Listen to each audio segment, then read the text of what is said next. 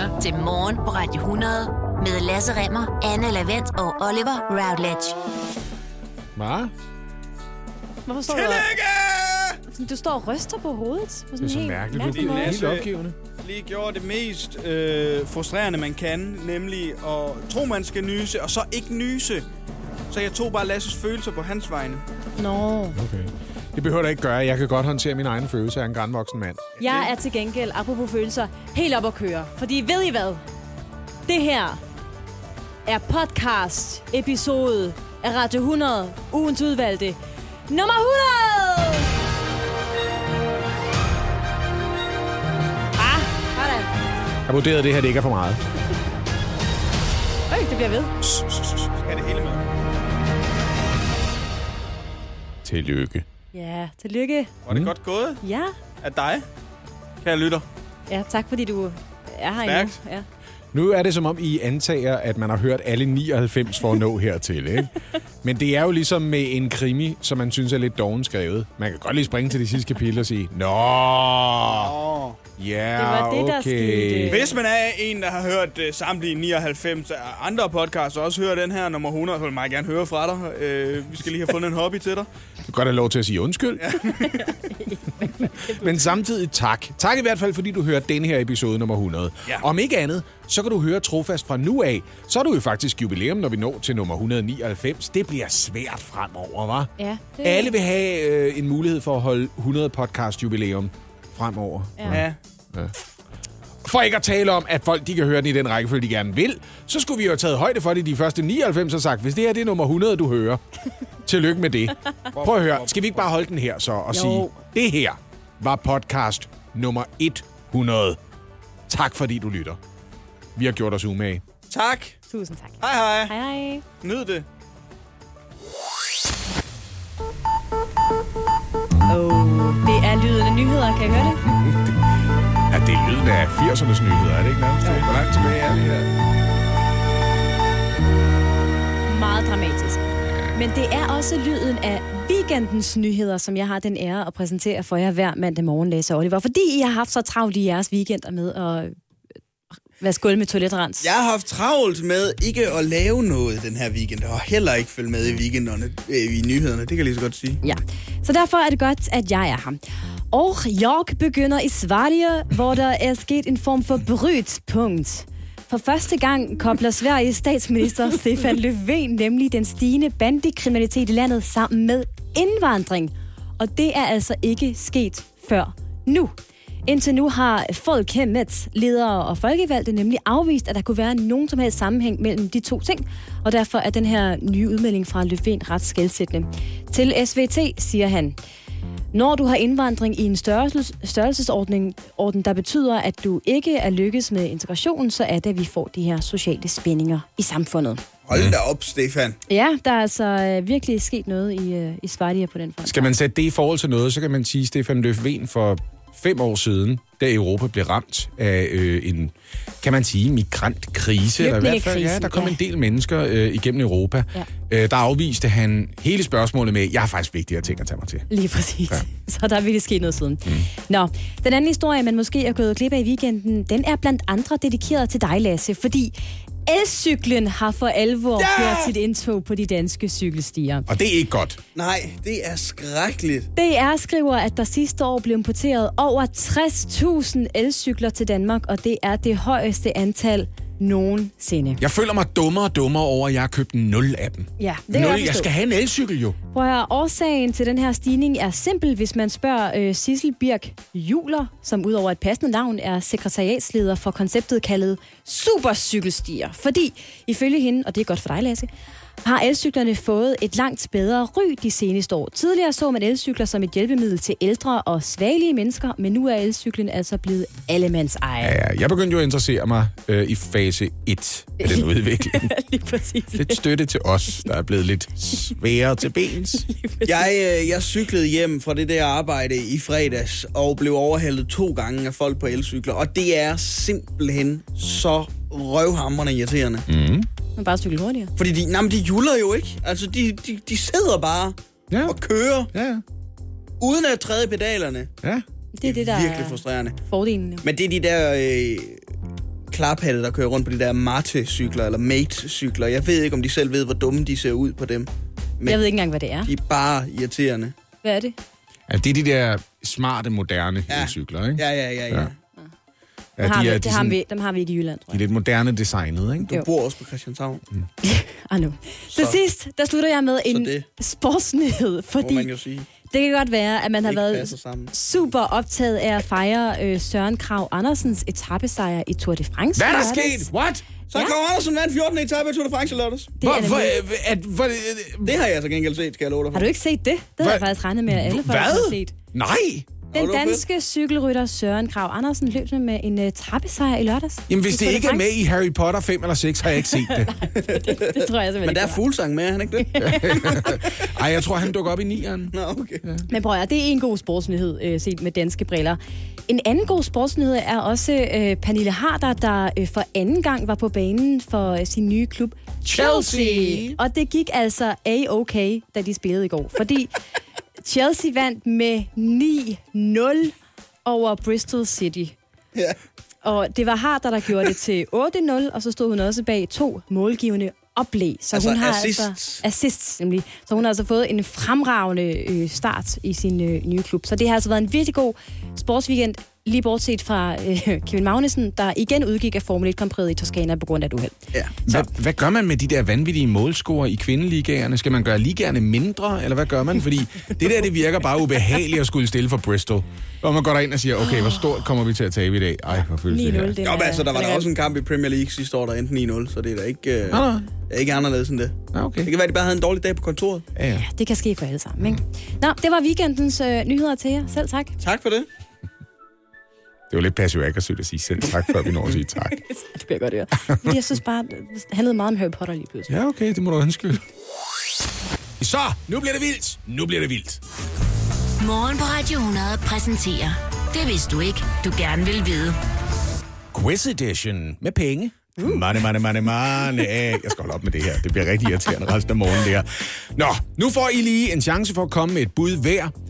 Hvor mange fem år gamle træer tror I, man er nødt til at fælde for at lave 1 milliard kroner i 100 kroner Uh, hvad, hvad, hvad? Hvor mange træer fem koster det? år gamle træer Ja, skal bare man så I har sådan fælde? en fornemmelse af, at det er unge træer, vi snakker Nå, om her. Ikke? Hvor for- mange træer skal vi fælde for at kunne lave 1 milliard kroner i 100 kroner Anne, hvor mange 100 kroner der skal der til, for man har en milliard? Ja, det er endnu værre, hva'? Jeg ved det simpelthen ikke. Ja, der skal Jeg- 10 millioner til. Det Jeg kan tror, vi der skal mange træer til. Ja, Hvad siger Oliver? Øh, jeg tror, der skal, øh, jeg tror, der skal øh, 5 millioner fem år gamle træer til. ja. What? Det er mange træer, vil jeg sige. Jeg vil, jeg vil have sagt en million. Okay, 1 Milliard. million gamle En træer. million, ja. Og svaret er, haha, ingen! Ingen! Fordi pengesedler er ikke lavet af papir. Super. Lol. Hvad? Nej, der var nogen af dem, der lavede plastik og sådan Det noget. var et trick. quiz, Lasse. Question. Prøv at høre, pengesedler, de er af bomuld. Eller de er mest lavet af bomuld. Så er der selvfølgelig også, som man kan se, når man holder den op mod lyset. De af bomuld. De af stof. Det, det, det, Nå. det er, hvad I render rundt med. Papir ville ikke kunne holde til, for eksempel, at man glemte en pengeseddel øh, i lommerne og smed bukserne til vask. Det vil ikke holde i længden. Papir slides også hurtigere op. Øh, man kommer hurtigere i tvivl, om det her det er en ægte seddel eller ej. Derimod, bomuld. Bomuld holder i lang tid. Bomuld kan vi lide. Der er selvfølgelig også lagt en kovertråd ind. Det kan man se, når man holder den op mod lyset, så man kan sørge for, at det er nemmere at, øh, og, øh, at genkende forfalskede pengesedler. Så er der også lagt et hologram og et vandmærke ind i øvrigt, men det er simpelthen, fordi bomuld er mere holdbart. Øhm, og så er der også det ved det, at hvis man laver det i bomuld, så er det simpelthen sværere for falskmønter at lave en pengeseddel, der føles ligesom rigtige penge. Mm. Skal vi lige huske på. Fordi øh, selv hvis du har den bedste printer i verden, printer på begge sider, alt er knivskarpt, farverne er ægte osv., så, så er der bare noget ved papir, der gør, at det ikke føles som rigtige pengesedler, og det er svært at finde frem til en papirkvalitet, der har lige præcis den effekt. Lige pludselig så har man udelukket alle dem, der har købt en lækker laserprinter og opdaget, at de kan vende papiret om nede i papirskuffen, ikke?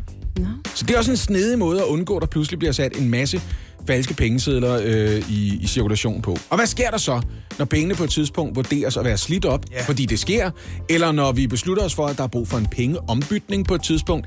Det er blandt andet faktisk noget, man i USA gør, for at gøre det vanskeligt at være øh, narkokriminel. Så er man simpelthen nødt til en, en gang imellem med nogle årtiers mellemrum at sige, nu tager vi alle pengene ud af cirkulation, så er du nødt til at komme med alle dem, du har, bytte dem til nogle nye penge, og forklare os, hvor du har fået alle pengene fra, Pablo Escobar, for eksempel, ikke? Bliver det så øh, lavet til tøj? Ved du hvad, det vil faktisk være en spændende nyhed, fordi man gør det, man river det i småstrimler, og så brænder man det. Men du har fuldstændig ret, det bliver faktisk ikke genbrugt. Og det kunne også være meget fedt, hvis man havde en mulepose og sagde, den er lavet 1000 kroner, så den her mand. Ja, det kan jeg godt det ville da være utroligt inde. Ja, men der er bare det ved det, at for en sikkerheds skyld, af sikkerhedsårsager, så er det simpelthen ikke øh, en fast regel. Sikkerhed. Hvad var det for en reaktion? Nå, prøv at høre, vi kan bedre lide sikkerhed, når det gælder vores kontanter, end vi kan lide klimaet. Det er bare det, jeg prøver at sige. Ikke? Ja, det er også fint nok. Så nu ved I noget, I ikke vidste om penge i forvejen. Det vidste du ikke, du gerne vil vide. Gerne vil vide. Morgen på Radio 100. Quiz edition. Cool. Men der er altså også nogle steder, hvor de er lavet af plastik. Ja, enkelte steder. Klimasvin. Og her på Radio 100, der har vi taget hul på den første dag i vores øh, pengeuge. Og det er altså en uge, hvor vi sætter fokus på alle sider af penge. Både her på morgenen hos Lars i Showbiz og hos Sisse i Skam, der Sisse om eftermiddagen. Ja, og i dag her i morgenprogrammet har vi besluttet at få det afgjort en gang for alle. Bliver du lykkelig af at have mange penge, fordi det er vist en opfattelse, som mange af os går rundt og har. Godmorgen, Mike Viking. Godmorgen. Du er direktør i Institut for Lykkeforskning. Det er korrekt. Har du en god morgen? Det skal jeg næsten lige spørge om først og fremmest. Nu forsker jeg lidt i din lykke. Ja, ja det, er, det har jeg. Altså, jeg kom godt fra start og fået en bold med ost og en kop kaffe, så er, så er, man, så er man kommet godt fra start. Er nu ikke det? Det lyder allerede som en bedre morgen, end min har været indtil videre. Nu skal du høre. Jeg, jeg ved, der findes rigtig mange studier om det her, og hvis jeg bare begynder med at spørge dig helt direkte, øh, hvad forskningen viser. Bliver man lykkelig af at have mange penge? Altså sådan helt overordnet, så kan vi se, at folk, der har mange penge, ja, de er altså lykkeligere end folk, der ikke har særlig mange penge. Men det, det handler om, det er, det at være uden penge, det er genstand til ulykke, eller det er årsag til ulykke. Så når vi ikke har nogen penge, når vi ikke kan få mad på bordet, når vi ikke kan få til overhovedet, det er klart, det giver stress, det giver mistrivsel, det giver ulykke. Øhm, så det at flytte fra, fra lavindkomst til mellemindkomst, det rykker rigtig meget på trivselen, men det at flytte fra mellemindkomst til højindkomst, det rykker faktisk ikke så meget. Nu nævner du selv det her med, at der ikke er så lang afstand mellem at gå fra mellemindkomst til højindkomst, hvad angår lykke. Hvad er årsagen til, at meget rige mennesker, altså dem, der kører i Ferrari, ikke er ubetinget mere lykkelige end dem, der kører for eksempel Ford Focus? Altså, der er mange faktorer, der betyder noget for vores trivsel. Øhm, det, der har betydning også, når det kommer til, til penge og lykke, det er jo øh, den her faldende marginale nytte. Og det lyder jo rigtig fint, men det betyder jo bare, jo mere vi har af noget, jo mindre glæde får vi ud af en ekstra ting af det. Det vil sige, at den her første kop kaffe, jeg fik her til morgen, helt fantastisk. Hvis jeg nu tog kop nummer 10, så var den knap så fantastisk. Og det er jo det samme med penge. Altså de første penge, vi får, har rigtig stor betydning for vores trivsel. Når vi allerede har rigtig mange penge, og vi så får 1000 kroner ekstra, så køber vi måske en lidt dyrere flaske rødvin. Det betyder ikke så meget for vores trivsel.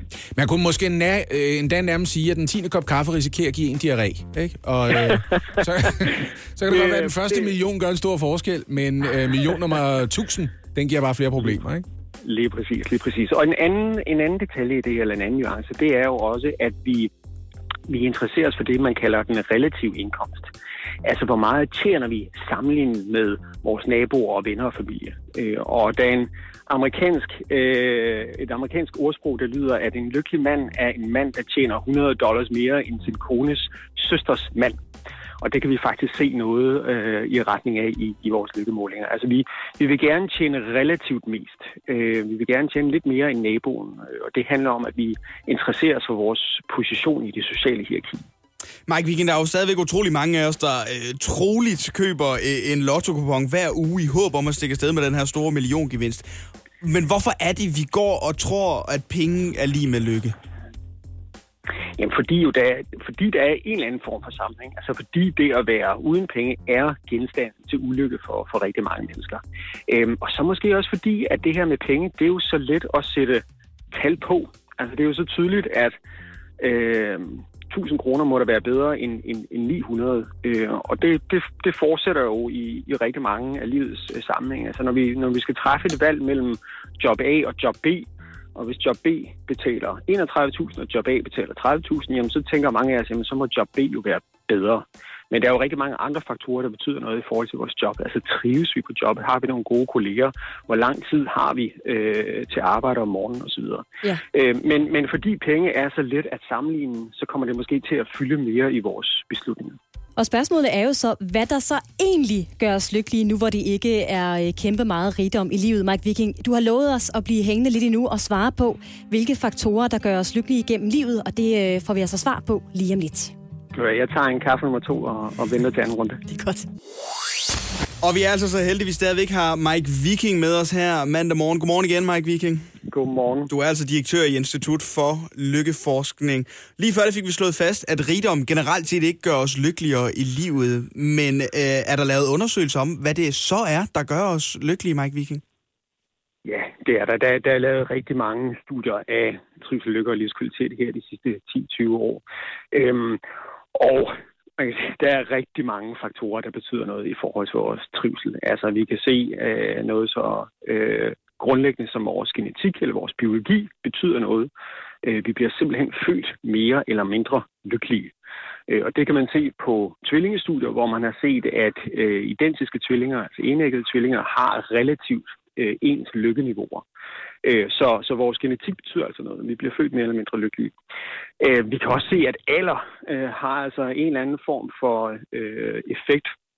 Når vi øh, ser på, hvor gamle folk er og hvor lykkelige de er, øh, så fordeler lykken sig lidt som en U-kurve igennem livet, forstået på den måde, at vi er lykkeligst, når vi er unge og når vi er ældre. Men så midt i 40'erne, det skifter lidt fra land til land og mellem mænd og kvinder, men, men globalt set cirka midt i 40'erne, det er altså der, vi når øh, nulpunktet øh, for lykken i livet. Og så betyder vores relationer noget, vores arbejde, øh, vores sundhed og, og rigtig mange andre faktorer. Men, men øh, ja, det er altså to af dem. Jeg er 48 år gammel. Ligger den lykkeligste tid i mit liv foran mig eller bag mig? øh, altså, jeg vil sige, nu her oplever du måske nulpunktet. Øh, men, øh, men det afhænger også af, hvad det er for nogle valg, du træffer i de næste, øh, forhåbentlig øh, 47-48 år. Så kan det kun blive øh, bedre. Ej, det vi kan se, det er, at en af de vigtigste faktorer øh, til, til trivsel, og livskvalitet, det er øh, vores relationer. Øh, om vi har nogen, vi, øh, vi kan dele livet med, om vi har nogle gode øh, venskaber, om vi har nogle gode fællesskaber og netværk, vi indgår i. Om vi kigger på lokale, nationale eller internationale øh, studier, så er det typisk den faktor, der typisk øh, dukker op som, som den vigtigste. Og det er, jo lige, det er jo lidt træls som forsker at sidde med øh, millioner af datapunkter og så komme frem til, at øh, venner og familie er, lykke, eller er, er vigtige for lykken. Øh, det, det kunne vi jo godt have sagt uden øh, big data på den øh, front. men men, øh, men øh, det er altså en af de, øh, de, de stærkeste faktorer, kan vi se.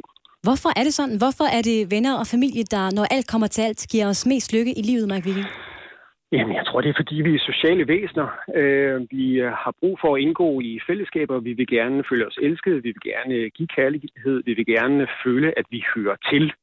Øh, og det er jo også derfor, når man kigger på, øh, om, om folk trives eller mistrives i Danmark, så er ensomhed jo en af de, de store faktorer, øh, der, der, der har betydning der. Mike Viking, du er direktør i Institut for Lykkeforskning. Tusind tak for din tid her til morgen. Selv tak. Det du kender, det du vil vide. Morgen på Radio 100.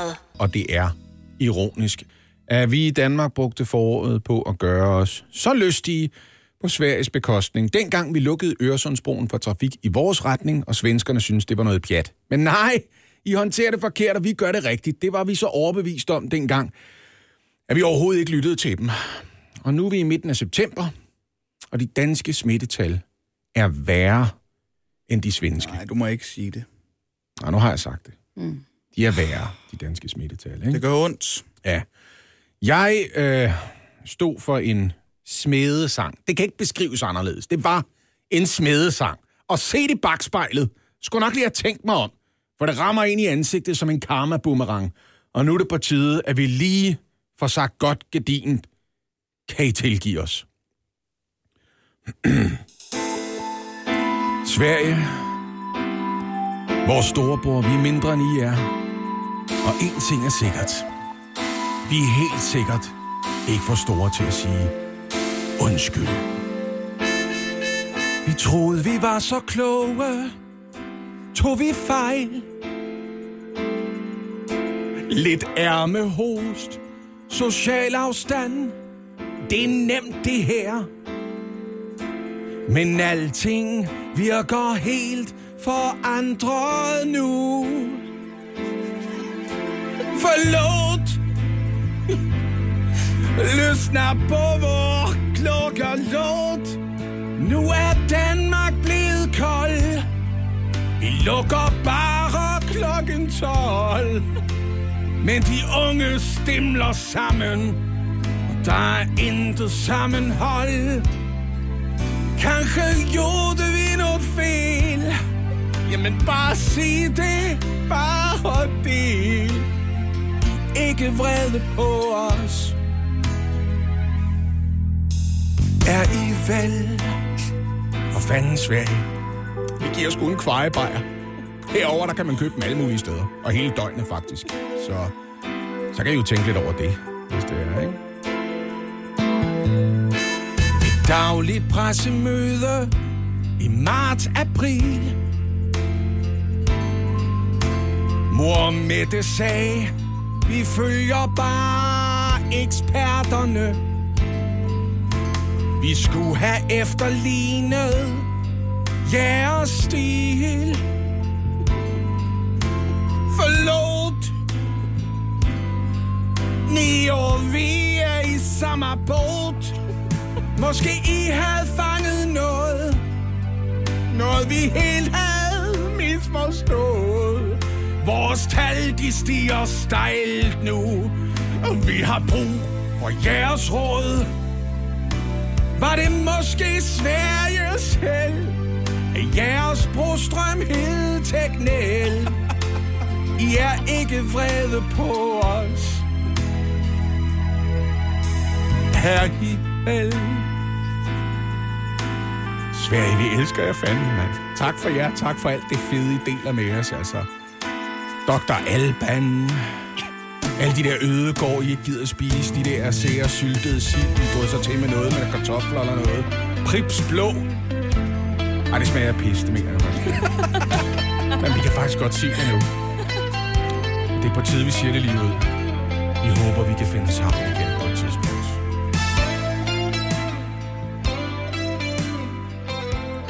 håber, de tager imod den undskyldning, altså. Ellers ved jeg ikke, hvad jeg gør. Jeg ved ikke, hvad jeg gør. Det er det eneste, jeg havde tilbage. Det var i hvert fald dybfølt, Lasse. Ja, jeg mener det hele vejen. Meget flot. Ja, det synes jeg også. Nå, men altså, jeg tror også, at hvis jeg kunne styre mine følelser, så ville jeg måske have sunget mere rent. det er heller ikke vigtigt. Nu er det i hvert fald sendt ud med flaskeposter, med brevdue. Det kan være, at vi får brug for et røgjournal. Og så Det åbner er vi broen igen. en sten, der er løftet fra morgenbræt i 100 hjerte, føler jeg. Ja, det synes jeg. Kollektivt. Er det ikke rigtigt? Coronapandemien er i virkeligheden opfundet af Bill Gates, der gerne vil tjene penge på en vaccine, og det nye 5G-netværk, det giver os alle sammen kraft. Sådan lyder nogle af konspirationsteorierne, der florerer på nettet for tiden. Og den slags forestillinger om fordægte sammensværgelser for især frit løb i krisetider. Men hvorfor er det egentlig sådan? Det kan vi forhåbentlig få svar på nu. Godmorgen, Thijs Bendiksen. Godmorgen. Uddannet psykolog og forfatter til bogen Skeptisk om netop konspirationsteorier. Hvorfor afføder krisetider, som for eksempel coronakrisen her, så mange konspirationer, Thijs Bendiksen? Så konspirationsteorier er noget, der tiltaler alle mennesker i en eller anden forstand, fordi det er gode historier. Det er historier, der er fængende. Det er historier om det gode mod det onde, de stærke mod de svage, og, øhm, og, og om store hemmeligheder og sammensværgelser. Samtidig så er det også noget, der tiltaler folk, som på den ene eller anden måde føler sig marginaliseret, eller føler, at, at tilværelsen er uden for deres egen kontrol. Og der kan, der være, der kan konspirationsteorier være en måde for mennesker at føle sig i kontrol igen. Man har noget viden, som ikke særlig mange andre har. Øh, og det kan give en form for følelse af- kontrol igen, eller en form for styrke, kan man sige. Thijs Bendiksen, hvis jeg nu beder dig om at tegne en form for por- portræt, hvem er det så typisk, der starter de her konspirationsteorier? Så, så konspirationsteorierne udspringer fra, som sagt, i, i typisk i de her krisetider. Øh, det er svært at sige, hvem der præcis starter dem, øh, fordi det er en bevægelse, der ligesom tager fart. Øh, men det man også ved, det er, at folk, der typisk spreder konspirationsteorier, det er ikke altid, fordi de tror på, at de er sande i første omgang. Det er der selvfølgelig nogen, der gør. Der er også nogen, der bare deler dem, fordi det er gode historier, som jeg var inde på, på før. Så er der en tredje gruppe, der, der spreder konspirationsteorier, ser det ud til. Øh, igen, ikke fordi de nødvendigvis er sande øh, i de her øh, menneskers optik, men fordi at de konspirationsteorierne kan være en måde at sprede noget kaos i miljøet. Så man igen, man føler måske, at verden ikke lige øh, tilkommer det, som man har fortjent. Øh, og, og så kan konspirationsteorierne være en måde, ligesom kan man sige, at sprede noget kaos i sit nærmiljø, og på en eller anden måde skabe noget ravage, øh, så vi på en eller anden måde, øh, i hvert fald i, i den ekstreme forstand, kan vende samfundet lidt på hovedet. Har du sådan en fornemmelse af, hvad, hvad er den mest udbredte anledning til det? Er det dem, der leder efter at høste noget social valuta og validere sig selv? Eller er det mere dem, der øh, bare gerne vil se verden brænde? Jamen, jeg tror, det er en god kombination. Øh, og det er det, der gør det så vanskeligt. Øh, fordi det er en typisk en broget skare. Det har vi også set med de demonstrationer, både herhjemme, men i udlandet også. At det er typisk en broget skare, der er både alt fra de meget højorienterede, øh, som er meget kritiske over for en indgribende statsmagt, som vi jo ser i forbindelse med corona, altså hvor der kommer, øh, hvor der kommer anbefalinger til, hvordan man skal opføre sig. Og så er der på i den anden ekstrem de mere, øh, de mere alternative spirituelle typer, som, som mere går op i, at alting skal være naturligt og, og den slags. Øh, så det er en broet skare. Det er svært at sige præcis, øh, hvor, hvordan de fordeler sig. Øh, det, det har vi ikke forskning på i, i øjeblikket. Jeg synes nogle gange, de opslag, jeg ser fra folk, som præsenterer konspirationsteorier, de er baseret på tal, som er sådan næsten rigtige, men de er lige nøjagtigt så meget off, at deres konklusioner bliver rivende forkerte. Men kunne det tænkes, at det nogle gange er dem, der er tættest på sandheden, og det er også andre, der er konspirationsteoretikerne? Det er i hvert fald sådan, at øh, konspirationsteoretikerne gerne vil vælge det. Altså, at det er dem, der er ude i, i, i et ærne af kritisk tænkning. Det er jo dem, der bare stiller de kritiske spørgsmål. Ja, ja. Det er dem, der er på den, på den ægte sandhedsjagt. Øhm, øhm, det, der så er kernen ved det her, eller det, der er vinklen, det er jo netop, at, at hvis man er tilhænger af de her konspirationsteorier, det vi kalder konspirationsteorier, eller de, de ubegrundede øh, sammensværgelser, kunne man sige, eller usandsynlige sammensværgelser. Øh, det, der, det, der er kernen, det er jo, at, at mennesker, der holder med dem, øh, de, de er jo ikke, de, de afviser den officielle forklaring, men er jo så ukritisk over for alt det andet. Alle de andre alternative øh, forklaringer. Så det, så det er der, hvor øh, mange i hvert fald, som holder med de her konspirationsteorier, går planken ud. Man står så op på at være kritisk tænkende, og man er godt nok også meget kritisk over for den officielle forklaring og de, an, de officielle myndigheders anbefaling. Men så omvendt, så er man så ukritisk over for alt det andet alternativ og konspirationsteoretisk, som man bliver præsenteret for. Thijs Bendiksen, psykolog fra Aarhus Universitet, og altså også forfatter til bogen Skeptisk om, om konspirationsteorier. Tak for din tid her til morgen. Selv tak. Når du skal fra Sjælland til Jylland, eller omvendt, så er det Molslinjen, du skal med. Kom, kom, kom, bado, kom, bado, kom, bado. Få et velfortjent bil og spar 200 kilometer. Kør ombord på Molslinjen fra kun 249 kroner. Kom, bare du. Hvem kan give dig følelsen af at være kongen af påsken? Det kan Bilka! Lige nu får du Kærgården original eller let til 8.95, Brøndum Snaps til 69, 2 liter Faxi Kondi eller Pepsi Max til 12, 3 poser Kims Chips til 30 kroner, og så kan du sammen med Bilka deltage i den store affaldsindsamling 8. til 14. april. Hvem kan? Bilka. I Bygma har vi ikke hvad som helst på hylderne. Det er derfor, det kun er nøje udvalgte leverandører, du finder i Bygma. Så vi kan levere byggematerialer af højeste kvalitet til dig og dine kunder. Det er derfor, vi siger, Bygma. Ikke farmatører. Haps, haps, haps. Få dem lige straks. Hele påsken før, imens billetter til max 99. Haps, haps, haps. Nu skal vi have... Orange billetter til max 99. Rejs med DSB Orange i påsken fra 23. marts til 1. april. Rejs billigt, rejs orange. DSB, rejs med. Haps, haps, haps. Du lytter til Morgen på Radio 100 med Lasse Remmer, Anne Lavendt og Oliver Routledge. Og klokken er blevet 3 minutter over 8. Godmorgen. Godmorgen. Også velkommen til programmet, Kenneth Hansen. Ja, mange tak. Vi kender dig jo fra øh, tv-skærmen, hvor du er en af de to værter på øh, Luksusfælden, og så har du også stiftet det, der hedder Økonomisk Råd. Og du er med os her til morgen, fordi vi skal snakke om privatøkonomi. Det er det, vi skal. Ja, vi skal folde viften ud. Jeg er jo en øh, kender af luksusfælden, vil jeg sige. Så jeg er jo klar over, at øh, du har lavet rigtig mange programmer øh, sammen med Karsten. Ja. Ja, men, men I er flere eksperter, der ligesom aflyser hinanden undervejs i løbet af en sæson, ikke? Jo, det er fuldstændig korrekt. Altså, der er jo uh, Mette Reismann, folketingspolitikeren, og uh, så er der Jan Schürtz. Og uh, derudover så har vi en Cecilie uh, Munkebo, som er advokat, der er kommet til her for uh, et par sæsoner siden. Og så kommer der faktisk en ny en også her Ikke den sæson, vi kører lige nu, men øh, til næste år. Ja, det kan blive nødvendigt, ellers bliver man sindssyg, kunne jeg forestille mig. Så ender man med at miste alt tro på menneskeheden, ikke? Ja, man skal lave dem alle sammen. Hvor mange sæsoner er det, I er op på at lave nu af Luksusfælden? Jamen, øh, vi kører sæson 25 lige nu, Altså- altså... og er i gang med at optage sæson 26. Kan folk blive ved med at have råd i øh, privatøkonomien? Jeg tror desværre, at det er sådan et problem, der kommer til at eksistere til uendelig tid. Altså, fordi man kan sige, øh, folk ved jo godt, at, at man ikke skal optage de her lån og, og så videre, så videre men, men der, er jo- der er meget dyber liggende til, at man ender i, i, med dårlig økonomi. Så jeg tror desværre, at, at det her det kræver en større indsats i folkeskolen og så videre, hvis vi skal virkelig øh, rykke på det her område. Kenneth, hvis du forestiller dig, der virtuelt ligger tavlen fra luksusfælden foran dig lige nu. Jeg elsker tavlen. Hvilken post vil vi så se øh, flest tusind kroner eller udenfor hos dig, tror du? Hos mig, øh, jamen, det er jo helt klart igen diverse posten. Det er jo den sjove post. Ikke? Altså, det er jo den, vi alle sammen Ja, gerne... ja, altså, altså, det er altid diverse posten. Præcis. Der er jo ikke nogen, der gider at bruge penge på at betale husleje og alle de andre ting, jeg sagde. Men det er jo en nødvendighed, hvis du vil have et sted at bo, for eksempel. Ikke? Så altså, i mit tilfælde er det jo også diverse posten, men der er jo ikke noget galt i at have en høj diverse post, så længe det er bare dine egne penge, og du betaler dine kreditorer, du betaler din husleje og alt det andet, så er der ikke nogen, der kan sætte en finger på, hvad du bruger dine penge på. Nu spurgte Anne lige, kan folk stadigvæk have så meget råd i økonomien? Nok så vigtigt. Altså, hvordan kan der stadigvæk dukke folk op i luksusfælden, der lader til at blive overrasket over, hvad programmet går ud på?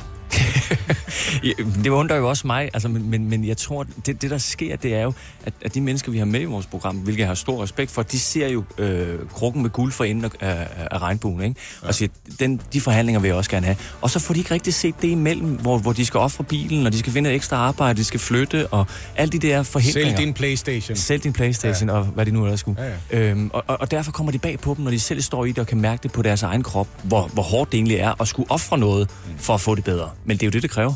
Kenneth Hansen, du er altså med os den næste halve times tid, hvor vi skal forsøge at finde frem til nogle af de øh, gængse problemer, som mange af os laver, når det handler om privatøkonomi. Endnu en gang, velkommen til. Tak. Og vi øh, har stadigvæk fornøjelsen af at besøge af Kenneth Hansen i studiet. Godmorgen igen, Kenneth. Godmorgen. En af eksperterne øh, fra øh, Luksusfælden, og en ekspert i privatøkonomi sådan generelt set. Og det er derfor, vi har inviteret dig ind, fordi vi jo har pengeuge her på Radio 100. Og i dag skal det handle om netop det der med privatøkonomi. Hvordan får man en god økonomi? Og hvis jeg nu her til at begynde med øh, spørger dig, har du sådan tre grundlæggende råd til, hvor man kan begynde, hvis man gerne vil sikre en øh, rigtig god privatøkonomi? Altså, jeg tror, det, det vigtigste sted at starte, det er jo, øh, ligesom man ser i det program, jeg laver med Luksusfælden, det er at finde ud af, hvad det er, jeg bruger mine penge på. Altså, sætte sig helt lavpraktisk ned, øh, printe sine øh, kontoskrifter ud, eller bruge nogle af de her programmer, der findes på diverse netbanker osv., og blive bevidst om, jamen, hvor er det, jeg bruger mine penge? Altså, fordi der er jo rigtig mange mennesker, der siger, jamen, jeg har ikke råd til det og det. Jo, det har du, hvis du bliver bevidst om, hvad du bruger dine penge på, og hvor mange penge det er. Og, og det er jo det, der, der mange gange er, er udfordringen. Vi ved jo godt, at vi bruger mange penge på at ryge, eller spise fastfood, eller hvad pokker det nu er, vi, vi, vi bruger vores penge på. Men vi ved ikke, hvor mange penge det er. Og i og med, at du bliver bevidst om det, så kan du også lave nogle, nogle, nogle ændringer. Så, så der vil jeg jo starte som, som det første, og, og blive bevidst om det. Så efter det kan man sige, jamen, så skal du lave et budget, så du ved, jamen, hvad har jeg faste udgifter, og hvad har jeg så tilbage at have det sjovt for? Altså, det er jo det der beløb, som vi kan, vi kan bruge på diverse posten. Ikke? Eller Den gode mad. post, ja. Den gode post, det er der, hvor vi alle sammen gerne vil bruge penge. Og, og, og det er der ikke noget galt i, men du bliver jo nødt til at vide, hvad den ramme er. For, fordi hvis du ikke ved det, så overskrider du den jo. Og det er jo det, der sker. Og så kan du, har du pludselig ikke råd til at betale huslejen, eller øh, de andre lån, du har osv. Og så er det jo, det skrider, øh, det hele. Ikke? Øhm, og så den, så den sidste ting, det er jo, altså, øh, behovsudskydelse. Altså det her med, at øh, vi vil jo gerne rigtig, rigtig mange ting, og vi vil gerne have mange ting. Men det, nogle gange er der ikke noget galt i, det tager tid, før du får opfyldt dine drømme. Du har ikke fået opfyldt de samme drømme som dine forældre, hvis du er i start 20'erne. Vel? Altså, du kan ikke starte med at købe en, en strandvejsvilla. Det, det er ikke der, du starter. Du starter på et kollegeværelse, og så arbejder du op. Ikke? Altså, og, og, og den, den, den forståelse skal man jo også have for at få den gode økonomi på den lange bane, så bliver du nødt til at undvære noget nu. Er der gået noget tabt der? Er det her sværere for unge mennesker, der starter en familie og et hjem, øh, end det var for for eksempel deres forældre? Eller er det bare noget, som vi er blevet mere bevidste om? Jeg tror bare, vi er blevet, med, blevet mere bevidste om det, og så, så øh, indførelsen af sociale medier har, har, tror jeg også har forstærket det. Altså det der med, at, at, at øh, sidder du derhjemme og føler lidt trist, og, og, og du føler ikke rigtigt, du har det liv, du, du ønsker dig, du kan sidde på sociale medier, der er nogle andre, de, de er ude at spise, og de er ude at rejse, og de har købt nyt tøj, og det, det kunne du også godt tænke dig. Og Så, det så jo hvis de ikke er det, så poster de take me back billede, hvor de står i en bikini. Lige præcis, ikke? Altså, så, så laver man det der med, at du ser jo bare den ene side af, af, mønten, ikke? Altså, og hvis du tror på, at det er det rigtige liv, altså, så har, kan du også godt øh, få lullet dig i søvn i forhold til, det skal jeg også have, for at, at, at, at, at være, være tilfreds og være et godt menneske og, og passe ind og så videre. Så er det en del af det? Kan vi lære lidt af Dan Tyrell og holde lidt mere af hverdagen eller sådan noget? Er der, er der Ja. ja. gået for meget øh, længsel efter den næste pause, og den næste ferie, og den næste palmestrand? Jamen, det, det er helt sikkert. Og det der også med at, at indrette sin økonomi efter, hvad er det for en økonomi, jeg har? Altså, øh, og ikke sige, jamen, jamen, øh, jeg kunne også godt tænke mig at have en øh, økonomi som, øh,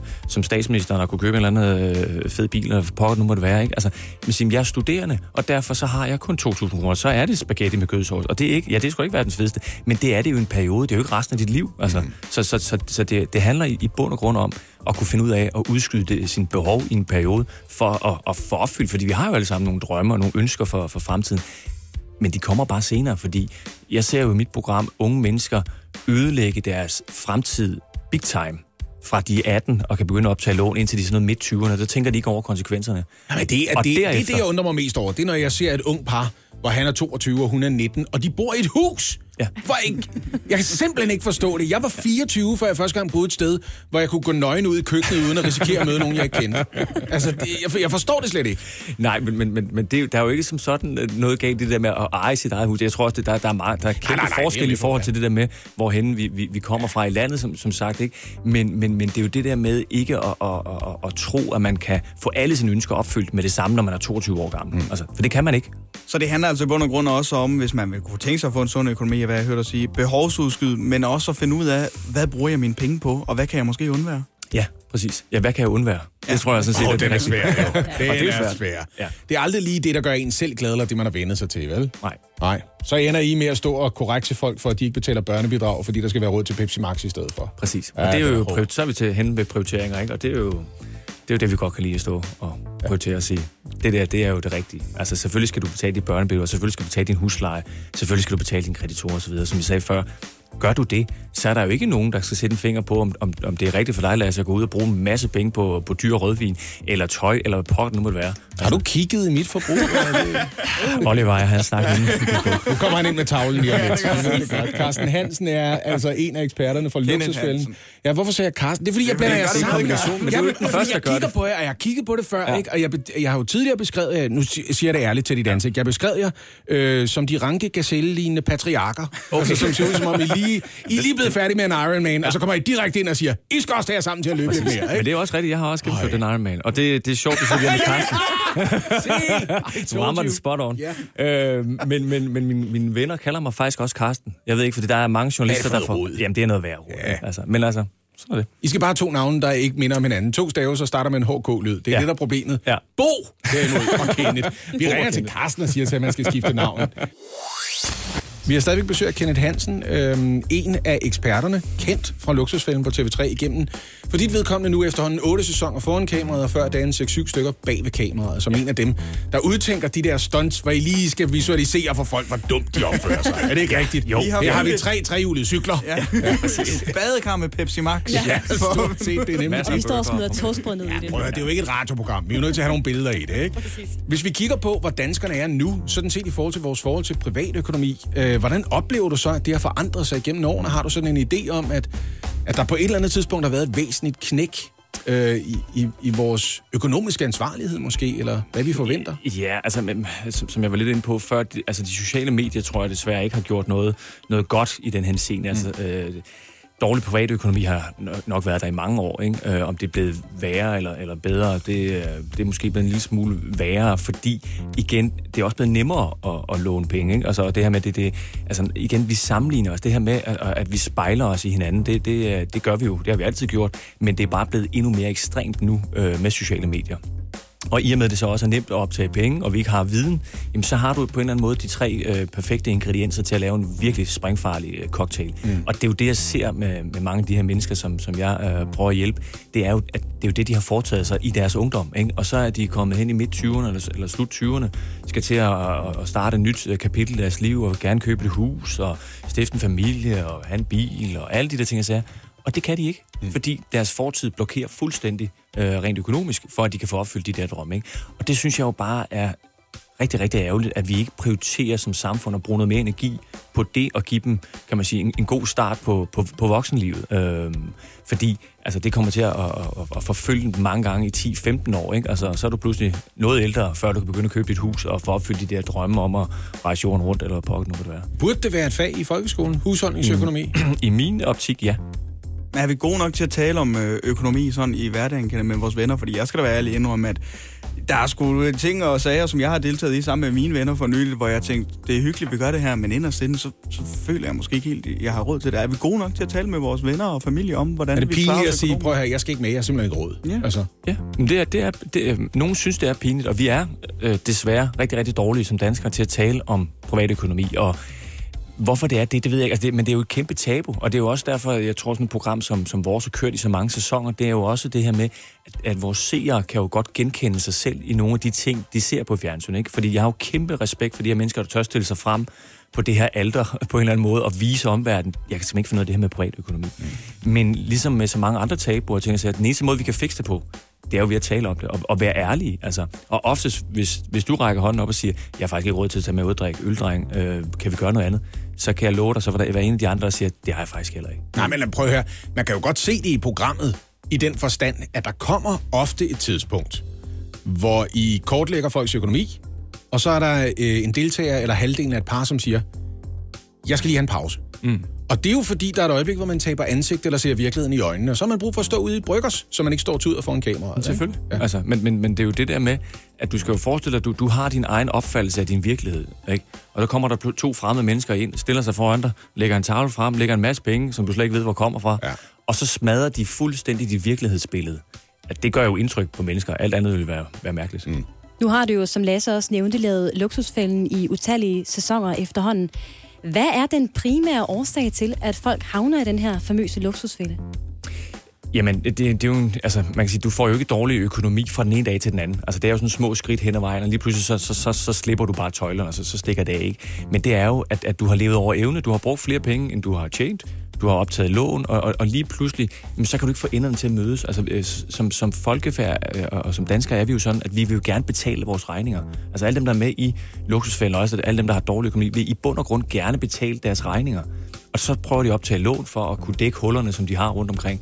Men det forværrer jo bare problemet, så det er jo bare et spørgsmål om tid, før det hele springer i luften, og de så ingenting kan. Ikke? Øhm, så så det, er- det, er jo sådan, det, det er jo mange forskellige elementer, men, men ja, du bruger for mange penge, du tager en masse dårlige beslutninger i form af at optage lån osv., øhm, og, du, og du rækker ikke hånden op i tide. Altså, dem, der er med i programmet, har jo mange gange haft dårlig økonomi i måske 5 10 år eller et eller andet, mm. i stedet for at have gjort noget ved det i starten, fordi der har de været bevidste om, et eller andet, men, men det, er jo, det gør jo ondt nogle gange at, at skulle stoppe op og sige, okay, vi bliver nødt til at flytte, vi bliver nødt til at tage vores børn ud i institution, vi bliver nødt til at sælge bilen, fordi nu skal vi have styr på den her økonomi og, og rette den ind. Ikke? Altså, man kunne godt få et indtryk, at I er kommet igennem øh, den klump mennesker, som står med en kæmpe stor gæld, fordi de blev ramt af boligkrisen og besluttede sig for at afslutte et forhold samtidig. Dem har der været rigtig mange af. Ja. Nu er vi på, på vej igennem en øh, coronakrise.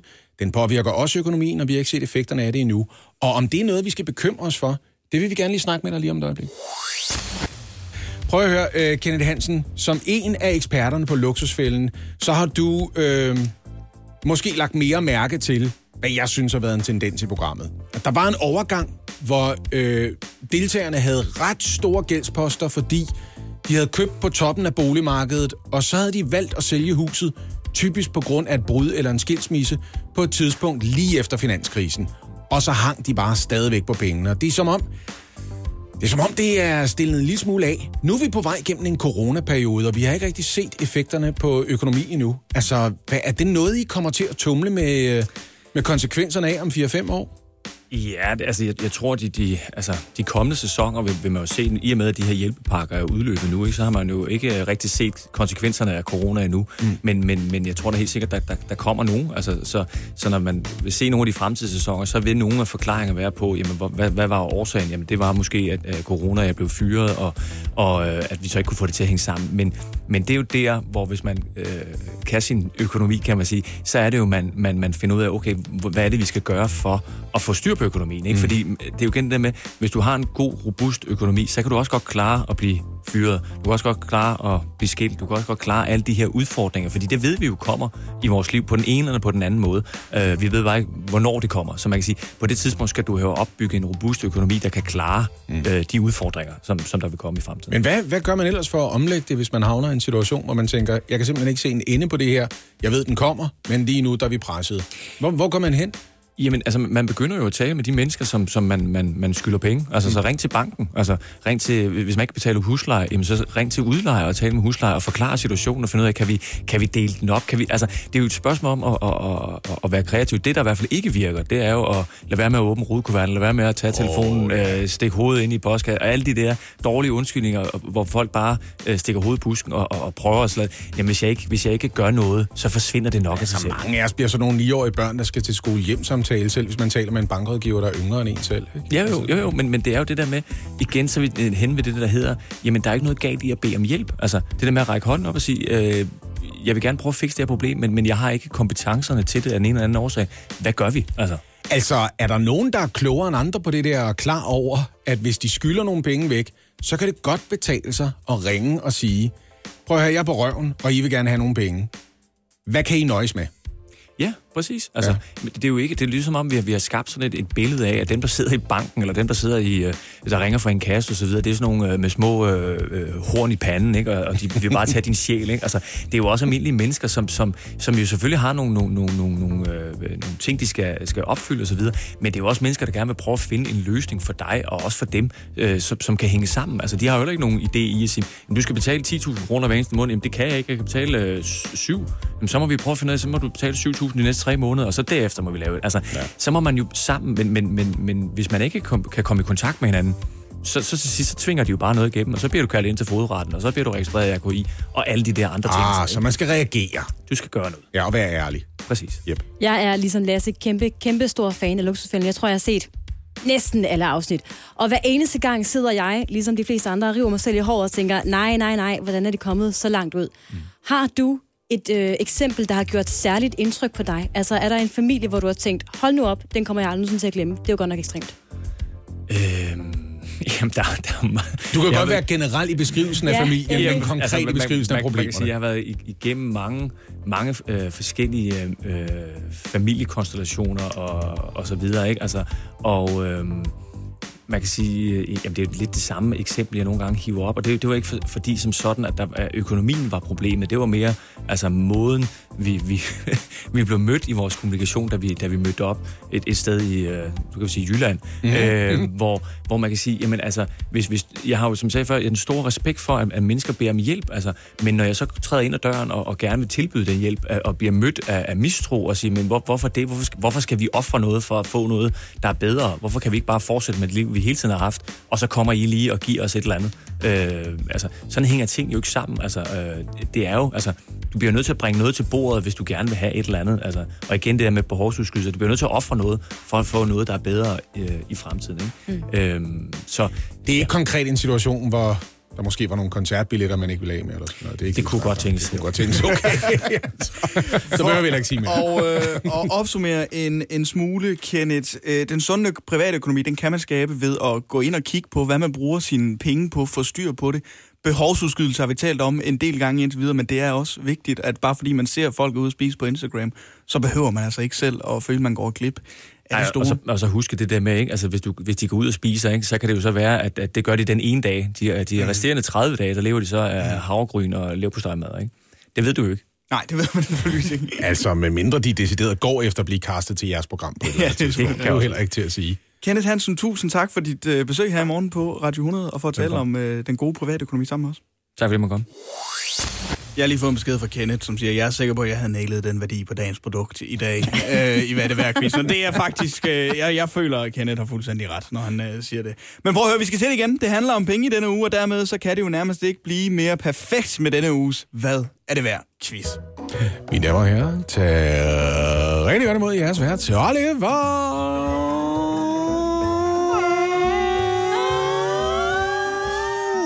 Routledge. Tak. Det er ham fra fodbolden. Stillingen den er øh, 4-2 til Lasse Remmer, mine damer og herrer. Det er overraskende, men jeg synes virkelig, Lasse han har kæmpet flot i år. Ja, det er overraskende for alle andre end mig. Mm. Dagens produkt er lidt creepy.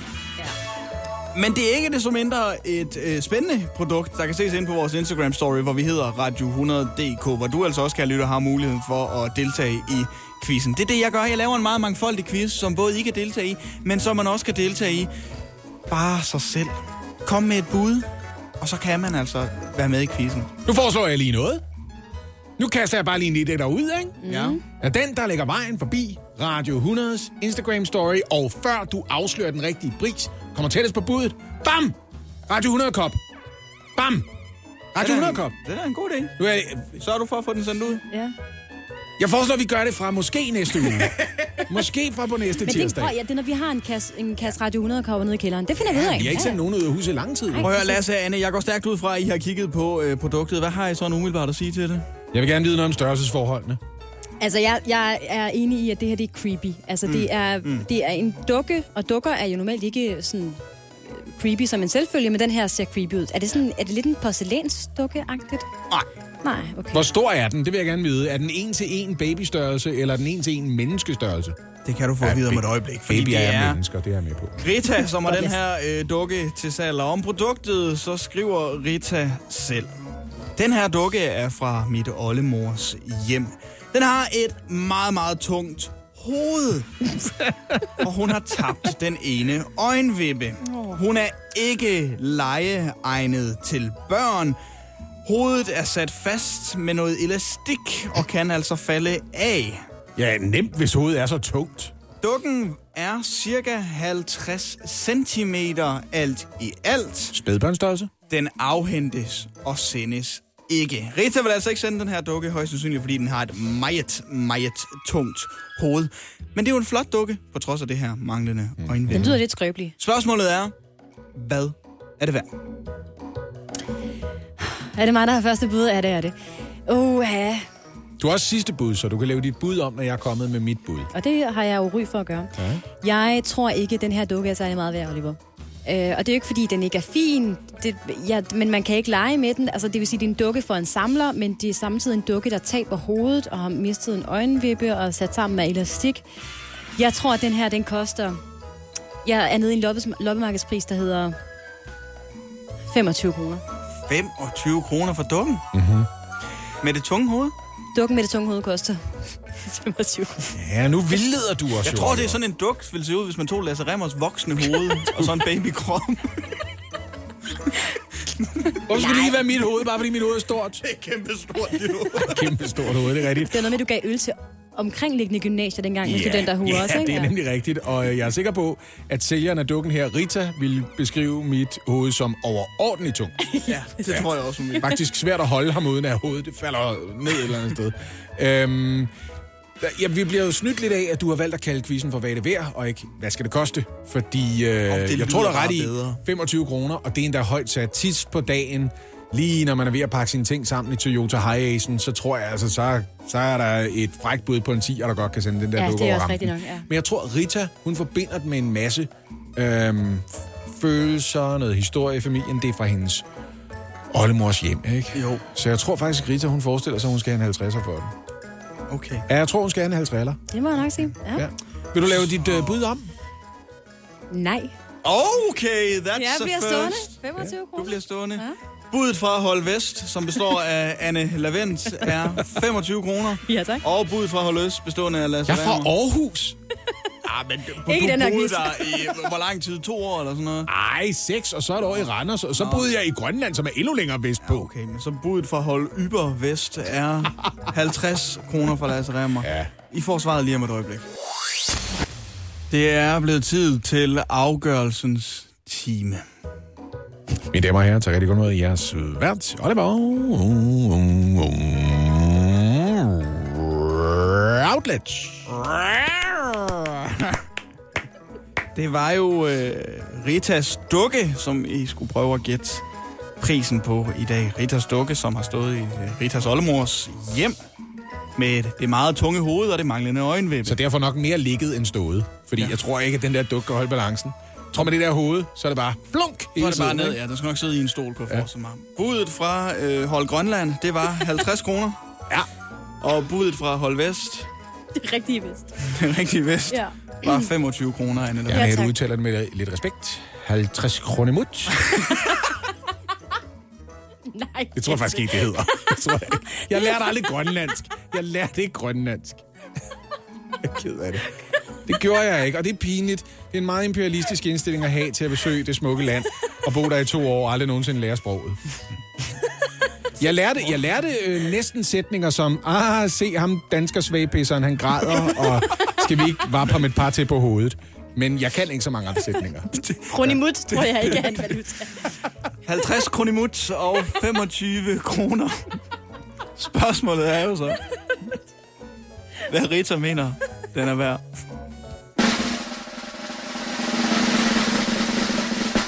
Den er ikke meget værd. Den er gratis. Så ved hun det godt. Nå, men så er der da ikke noget at sige til, hun siger, jeg kommer ikke til at sende den til dig. Hvad fanden har du regnet med? Det virker som en dårlig forretning. Det er første gang, vi har en gratis vare med. Jamen prøv at høre, det handler Altså. om at øh, bruge sine penge fornuftigt, eller ikke bruge penge fornuftigt, og dermed også bare øh, anskaffe sig noget, som øh, har værdi. Og det kan man i den grad gøre, hvis man har lyst til at købe øh, Ritas oldemors øh, dukke. Eller få den. Eller få den, ja. Undskyld. Quizzen har aldrig nogensinde levet så meget op til sit navn. Hvad er det værd? Nej, lige præcis. Altså, det er så rammende. 4-3 står der nu til Hey, nu er det spændende. Ja, nu, nu snærper det. Ja. Det du kender, det du vil vide. Morgen på Radio 100. Det er altid på den her tid af dagen. Jeg prøver at underholde jer med en ting, I ikke vidste, I gerne ville vide. Og hele den her uge, der handler det om penge. Det gør det også i dag, og måske et lidt overraskende svar på et spørgsmål, der virker ret oplagt. Morgen på Radio 100 præsenterer Det vidste du ikke, du gerne vil vide. Og spørgsmålet er, hvor bliver de danske kontanter lavet henne? Danske pengesedler og mønter. Hvem er det, der har ansvaret for det og retten til at gøre det? Nationalbanken. Nationalbanken? Nej, det, det er ikke så mange år siden, at der var kæmpe debat om, at øh, produktionen blev flyttet ud af Danmark. Så det er i hvert fald ikke i Danmark. What? Jeg kan bare ikke huske, hvor det er endt henne. Har jeg ikke ret? Anne med pointet lige Ja, der. tak for det. Det var i 2016, øh, Nationalbanken holdt op med at producere mønter og pengesedler her i Danmark. Men det er ellers fuldstændig rigtigt. Altså, sådan har det været i hundredvis af år ellers, at mønter og pengesedler, øh, ansvaret for det lå hos banken. Og selve produktionen lå faktisk i Nationalbanken indtil Mhm. mm-hmm. 2016. Og det er ganske rigtigt, at ved et almindeligt udbud på det tidspunkt, var man nødt til at finde øh, nye producenter. Og det er blevet splittet op. Mønterne, nogen, der har et bud på, hvor de kunne blive lavet henne. Jeg kan fortælle jer, at de laver også for eksempel ø- ø- euromønter til øh, Estland. Øh, er Polen. det- Nej, ikke Polen. Øh, de laver øh, euromønter til Estland, til Grækenland, til Luxembourg, til Slovenien, til Kypern. De laver de svenske kroner. Er det, Hvis er det det ikke er i Tyskland? Polen, så siger jeg Holland. De laver øh, også de norske mønter. Det er i Frankrig. Finland! Det er i Finland! Ja. Super. Mint of Finland, eller Suomen Rahapaja, står for at lave vores danske mønter. Og de er altså ikke, øh, det er ikke de eneste mønter, de laver. Som sagt, så laver de mønter til en lang række forskellige nationer. Det er øh, et ganske almindeligt aktieselskab, det her. Nå, Er det ikke vildt? Hold da op. det er det. Ja, sædlerne, der skal man altså have styr på nogen, der kan printe ting, som man er stensikker på bliver lavet fuldstændig rigtigt. Og det ansvar havner til gengæld i Frankrig. Nå. Hos et øh, selskab, som eksisterede i snart 200 år. De hedder Auberture Fiduciaire. Oui, oui. Og de øh, står for at lave for eksempel pengesedler, blandt andet til Danmark. De laver også checks og andre ting, som det er vigtigt, man ikke kan forfalske alt for enkelt. Øhm, det, det har de gjort, som sagt, i snart 200 år. Pengesedler, som jo er lavet af bomuld. Ja, det har vi også lært i løbet af den her Hva? uge, hva'? Nå, jeg fortalte jer i øvrigt også forleden, at de pengesedler, som man for eksempel trækker ud af cirkulationen i for eksempel USA, de bliver så makuleret mm-hmm. og sidenhen for eksempel brændt. Men det er faktisk også muligt i USA øh, hos deres hos deres sædelpresse at gå ind og sige, jeg vil gerne have 10.000 dollars.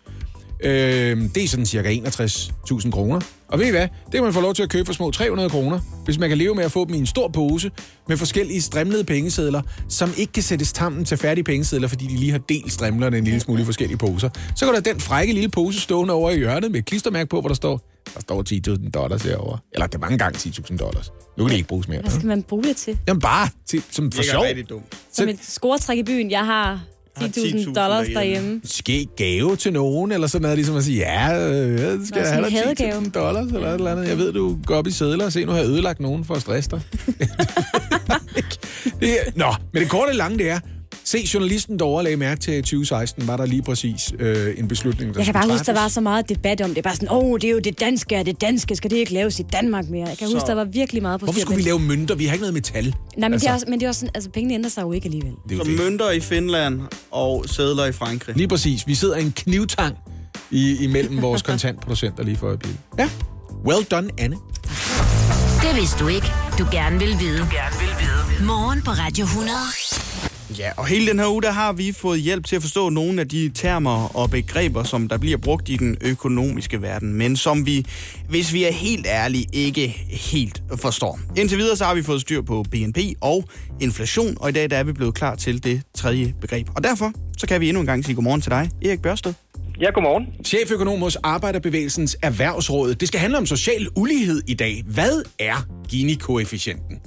Altså Gini-koefficienten, det er et mål, hvor man prøver at måle det, vi kalder indkomstuligheden. Og øh, den er skruet sådan sammen, at hvis en person ejer hele indkomsten, altså hvis det er en person, der tjener hele indkomsten, og resten får 0, så vil du få en Gini-koefficient på 100. Og hvis vi har en perfekt lille fordeling, vi tjener alle sammen eksakt det samme, så vil du have en Gini-koefficient på 0. Og i Danmark, der har vi en Gini-koefficient på, på 29, og det, det siger måske ikke så meget, men, men det gør os faktisk til et af de mere lige lande i, i verden. Hvad, altså, hvad kan man bruge det her øh, begreb til Gini-koefficient? Hvor, øh, hvor er det nyt at bruge det? Altså det, der er interessant, det er jo at følge udviklingen i Gini-koefficienten. Altså hvis man gør det, så kan man se, at, at Danmark er blevet et, øh, et mere ulige land. Men, men Gini-koefficienten i sig selv siger ikke så meget om, hvor det er i indkomstfordelingen, at der er sket nogle forskydninger. Er det for eksempel de rige, der stikker af i forhold til de fattige, eller de, de fattige, der bare bliver fattigere, og resten øh, er status quo? Det, det kan Gini-koefficienten ikke sådan lige umiddelbart svare på. Så derfor er det også nogle gange en god idé at se på indkomstudviklingen i de forskellige befolkningsgrupper. Kinas Gini-koefficient er dobbelt så høj som Danmarks er, og de rigeste kinesere, de er rigtig rige. Men alle kinesere til synligheden blevet løftet op, og rigtig mange er kommet ud af voldsom fattigdom. Så er en høj Gini-koefficient altid et problem?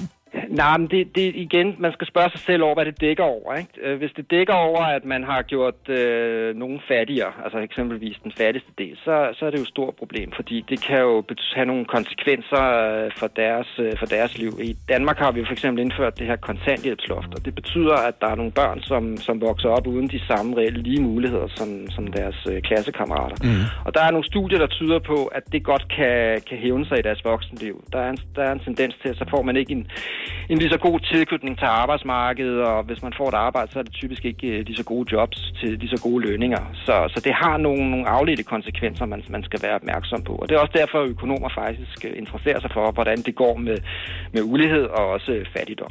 Når politikere og økonomer som der selv sætter sig ned og kigger på Gini-koefficienten, er der så et bestemt tal, I efterstræber? Altså en, den perfekte Gini-koefficient. Kan man tale om det?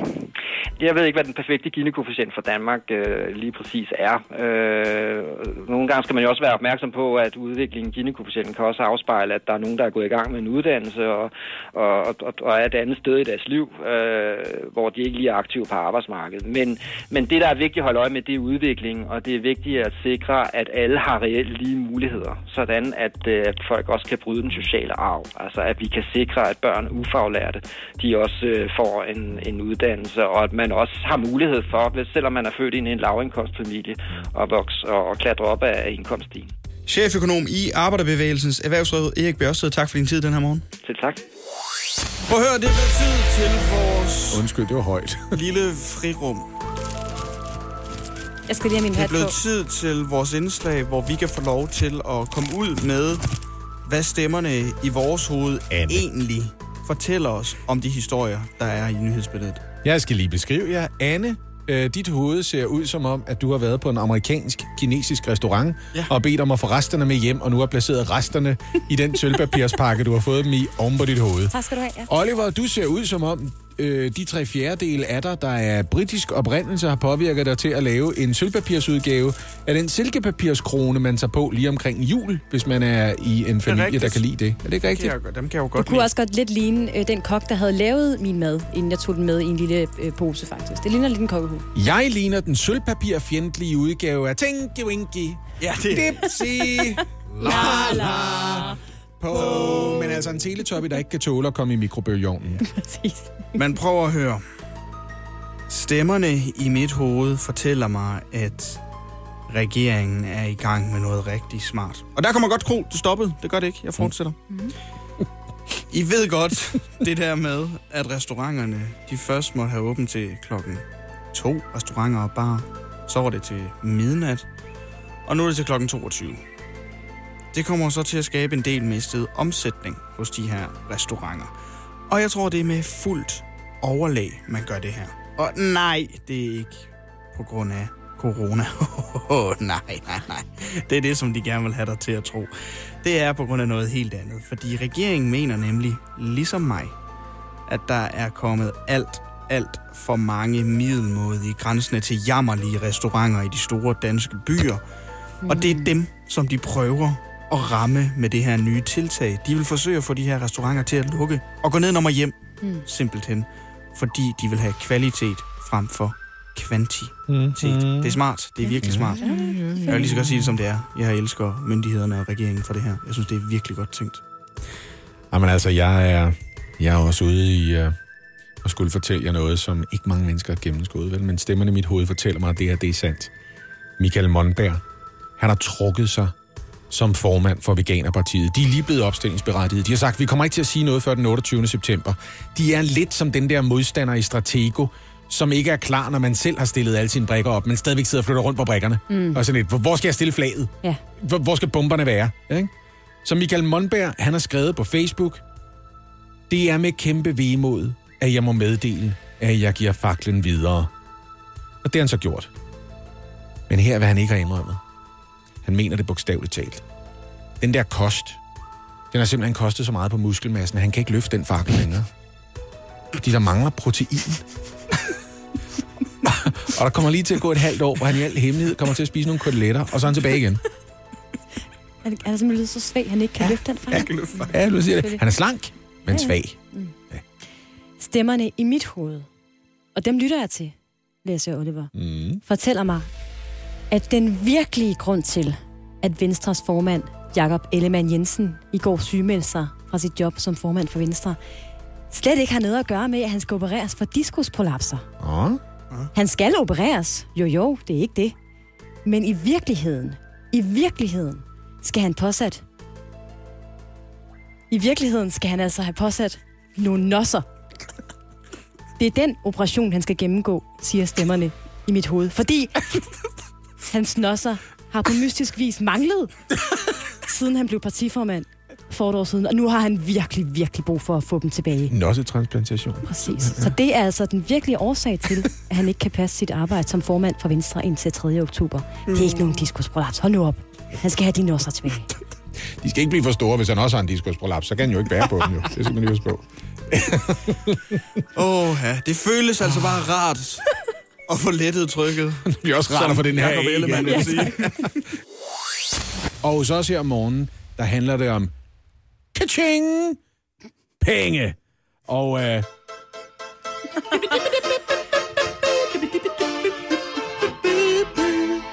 er I klar? Du troede, det kom der. Det tror jeg faktisk også. Hvor mange kontanter anslås det, at der er i omløb i verden? Af 9 kroner. Det bliver irriterende, det her kan jeg godt mærke. Hold lige op med. Hvor mange kontanter... Kom nu. Det, er ikke, det, var, det var ikke planen, og så lagde jeg, jeg lavede planen om i sidste øjeblik. Da musikken begyndte, tænkte jeg, hvorfor ikke prøve det her? Og så opdagede jeg, da jeg prøvede det, derfor skal du ikke prøve det her. Det var så, vi ikke havde fundet en instrumental udgave. Ja, det, er også, det var også et problem. Så, så prøv at vi fjerner bare det her. Det duer ikke, det der arbejde i baggrunden. Godt, vi starter forfra. Det er godt, det ikke er live, det her. Prøv at høre. Hvor mange kontanter... Det er super live. Ja, det ved jeg godt. Hvor mange... Hvor... Nu, jeg vil godt bede om at tage det alvorligt. Hvis, vi, hvis ingen af os tager det alvorligt, så bliver det bare noget pjat. Og jeg har valgt, at jeg ikke behøver at tage det alvorligt, men I skal. Ja. Det er en multiple choice quiz. Hvor mange kontanter, Oliver og Anne, anslås det, at der er i omløb i verden i alt? Altså, samlede man alle verdens kontanter, hvor stort et beløb vil man så samle Og i der sin er bunke? muligheder. Ja. Okay. Øh, er der A. 9 kroner i omløb? Er der B. Cirka 31 billioner kroner? Eller er der C. 60 milliarder, milliarder, milliarder, milliarder kroner i omløb. Skal I have mulighederne igen? Uh, yeah. Jeg tror, fordi jeg har læst lidt på det her, mm. at det er B. Okay, Ja, spændende svar. jeg tænker også udelukkelsesmetoden her. 9 kroner. Mm. Jeg tror også, jeg hopper på B, faktisk. Okay, jamen, øh, det er rigtigt! Ja! Øh, jeg kan i øvrigt fortælle jer, at når man hører det amerikanske udtryk trillion, så skal man passe på med at oversætte til trillion, for det svarer til billion på dansk, og en billion er 1 million gange 1 million. Altså 1 million gange har du en million. Det ved vi godt. Eller 1000 milliarder. Os, der har det. Okay. Hvor- Hvor stor er den største pengeseddel, der nogensinde har været i almindelig cirkulation i USA? Er den på A. 9 drakmer, B. 10.000 dollars, eller C. 60 milliarder D-mark? hvad, hvad tror I, det er? Nej, Jeg synes faktisk, Anne skal svare først Ja, den her gang. Det, øh, jeg vil gerne hoppe på... Jeg tror, jeg prøver B. Hvad var det nu. B var? Den var 10.000 dollars. Ja, den tror jeg, jeg jeg. Vil du have mulighederne igen? Det er Nej, meget det er okay. 10.000 dollars, synes Jamen, jeg. det er det meget Ja. balanceret, men, Ja. men drak mig. Men drak, har de haft drak? Jeg prøver, ved du hvad? Må jeg godt hoppe med på B? Ja, det må du gerne. Okay, jeg tager B. 2-2! Yeah! Det står 2-2 nu. I har to ud af to mulige point. Troede, Okay, du ville sige der. Ja. nu går det her Ja, nok hen ja, ja. og bliver øhm, det afgørende spørgsmål. Okay. Hvornår begyndte Danmark at bruge egne bankudstedte pengesedler? Var det A i år 9? Var det B i år 1739? Eller var det i år C år 60 milliarder? Hvad tror I er det rigtige svar? Jeg skal lige tænke jer om, for den er lidt svær, den her. Hvad var A igen? År 9. År 9? Altså, det var da Jesus han lige var begyndt i tredje, Mm. cirka. Så det er omkring. Jeg vil gerne tage den her. Så han- jeg synes, den er, jeg det har været er fedt for ham, for det er typisk der, man må gå i båden. Så har han lige kunnet få nogle du penge, penge med. med far. ja.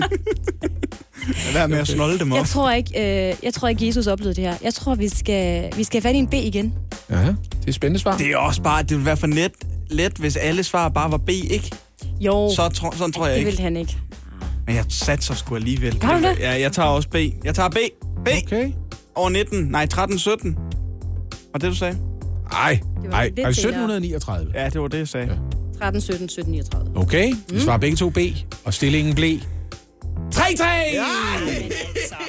Og så ville det jo have været fedt, hvis jeg havde forberedt et tiebreaker-spørgsmål. Det har jeg så. Det var- Eller en fanfare eller et det kan eller jeg andet. godt se. Jeg skulle have haft en fanfare til jer. men det- Ja, ja, men så får I lige meget fanfare. Det skal eller du ikke, det skal du ikke lære selv, Oliver. Det var dagens money, money, money, money, money pengequiz. Tusind tak. Det var så lidt. Oyster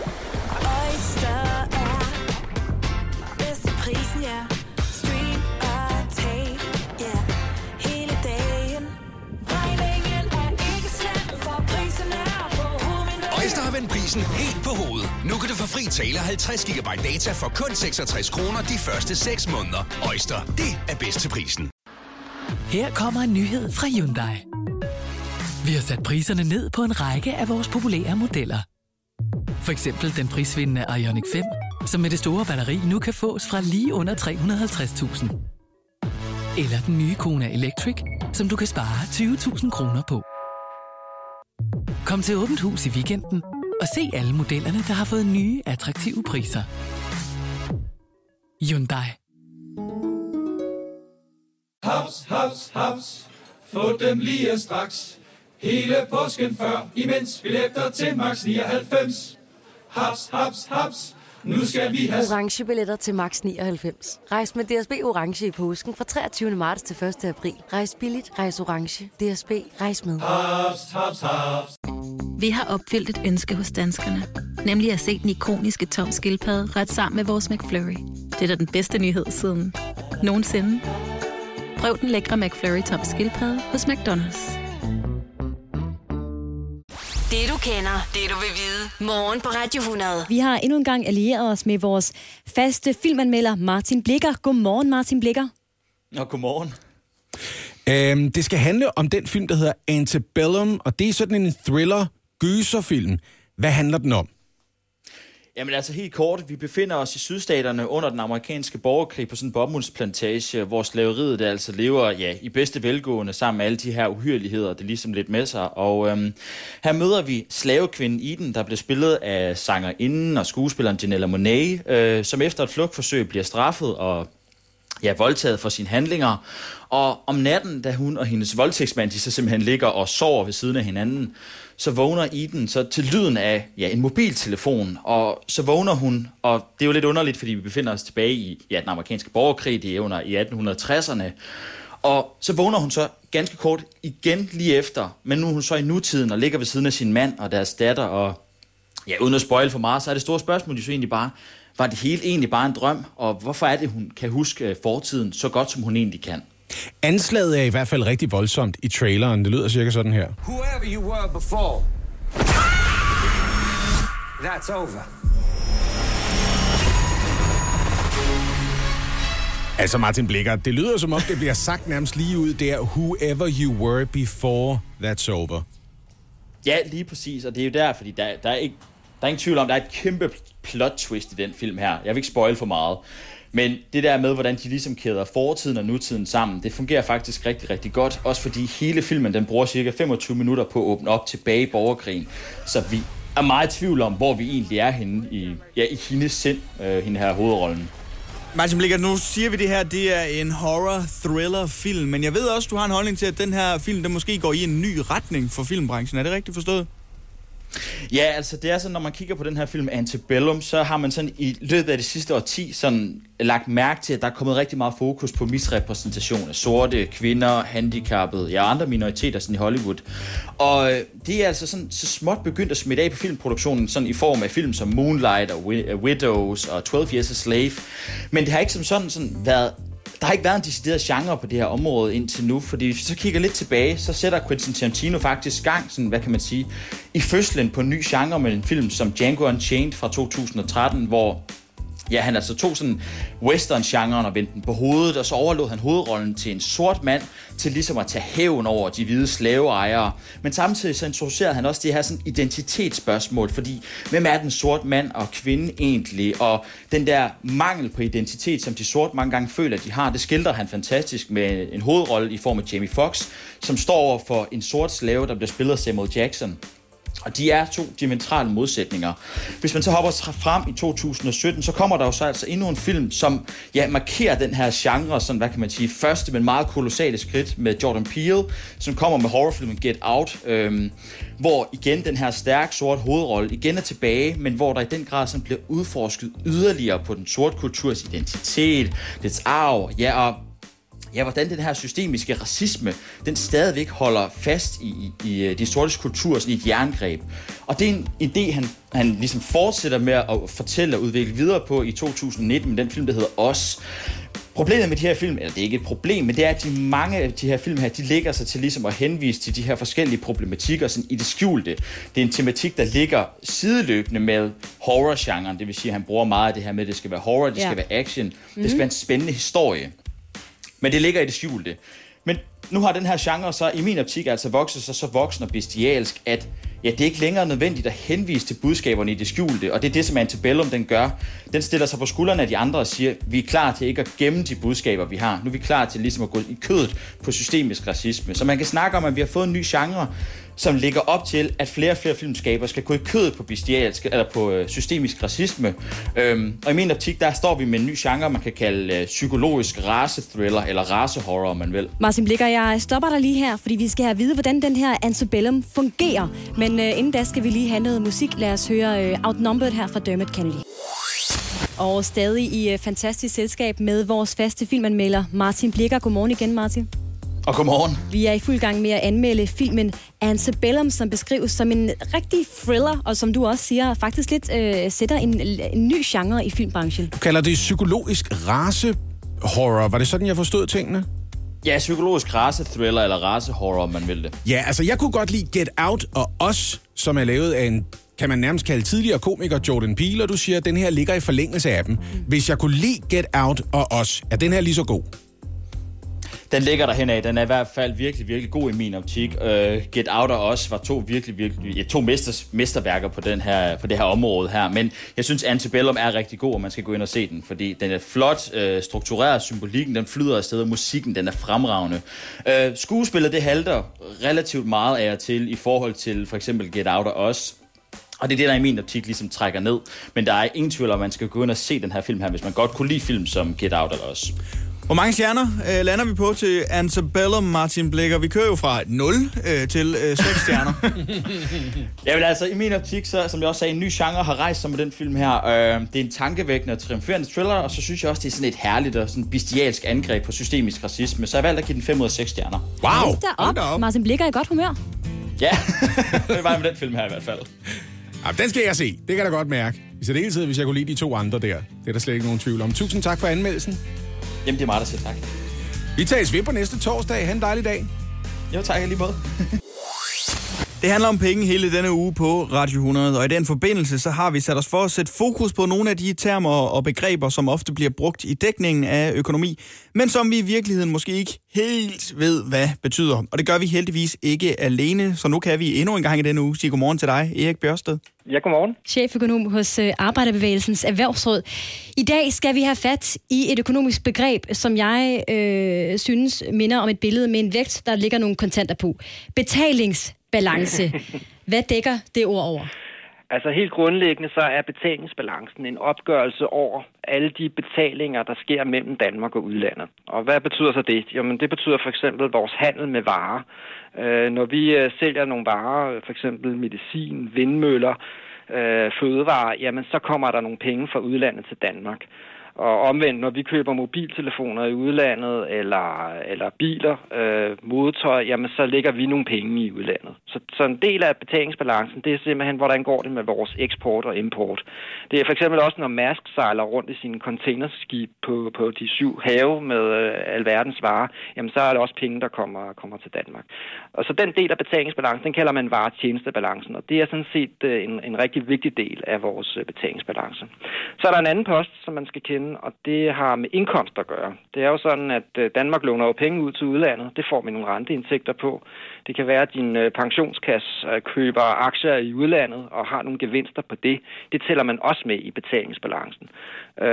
Vi har også en udlandsk arbejdskraft ansat i Danmark. For eksempel polske håndværkere, de skal jo have løn og den løn, den tager de jo så med sig ud af landet. Så, så det tager man faktisk også højde for i, i betalingsbalancen.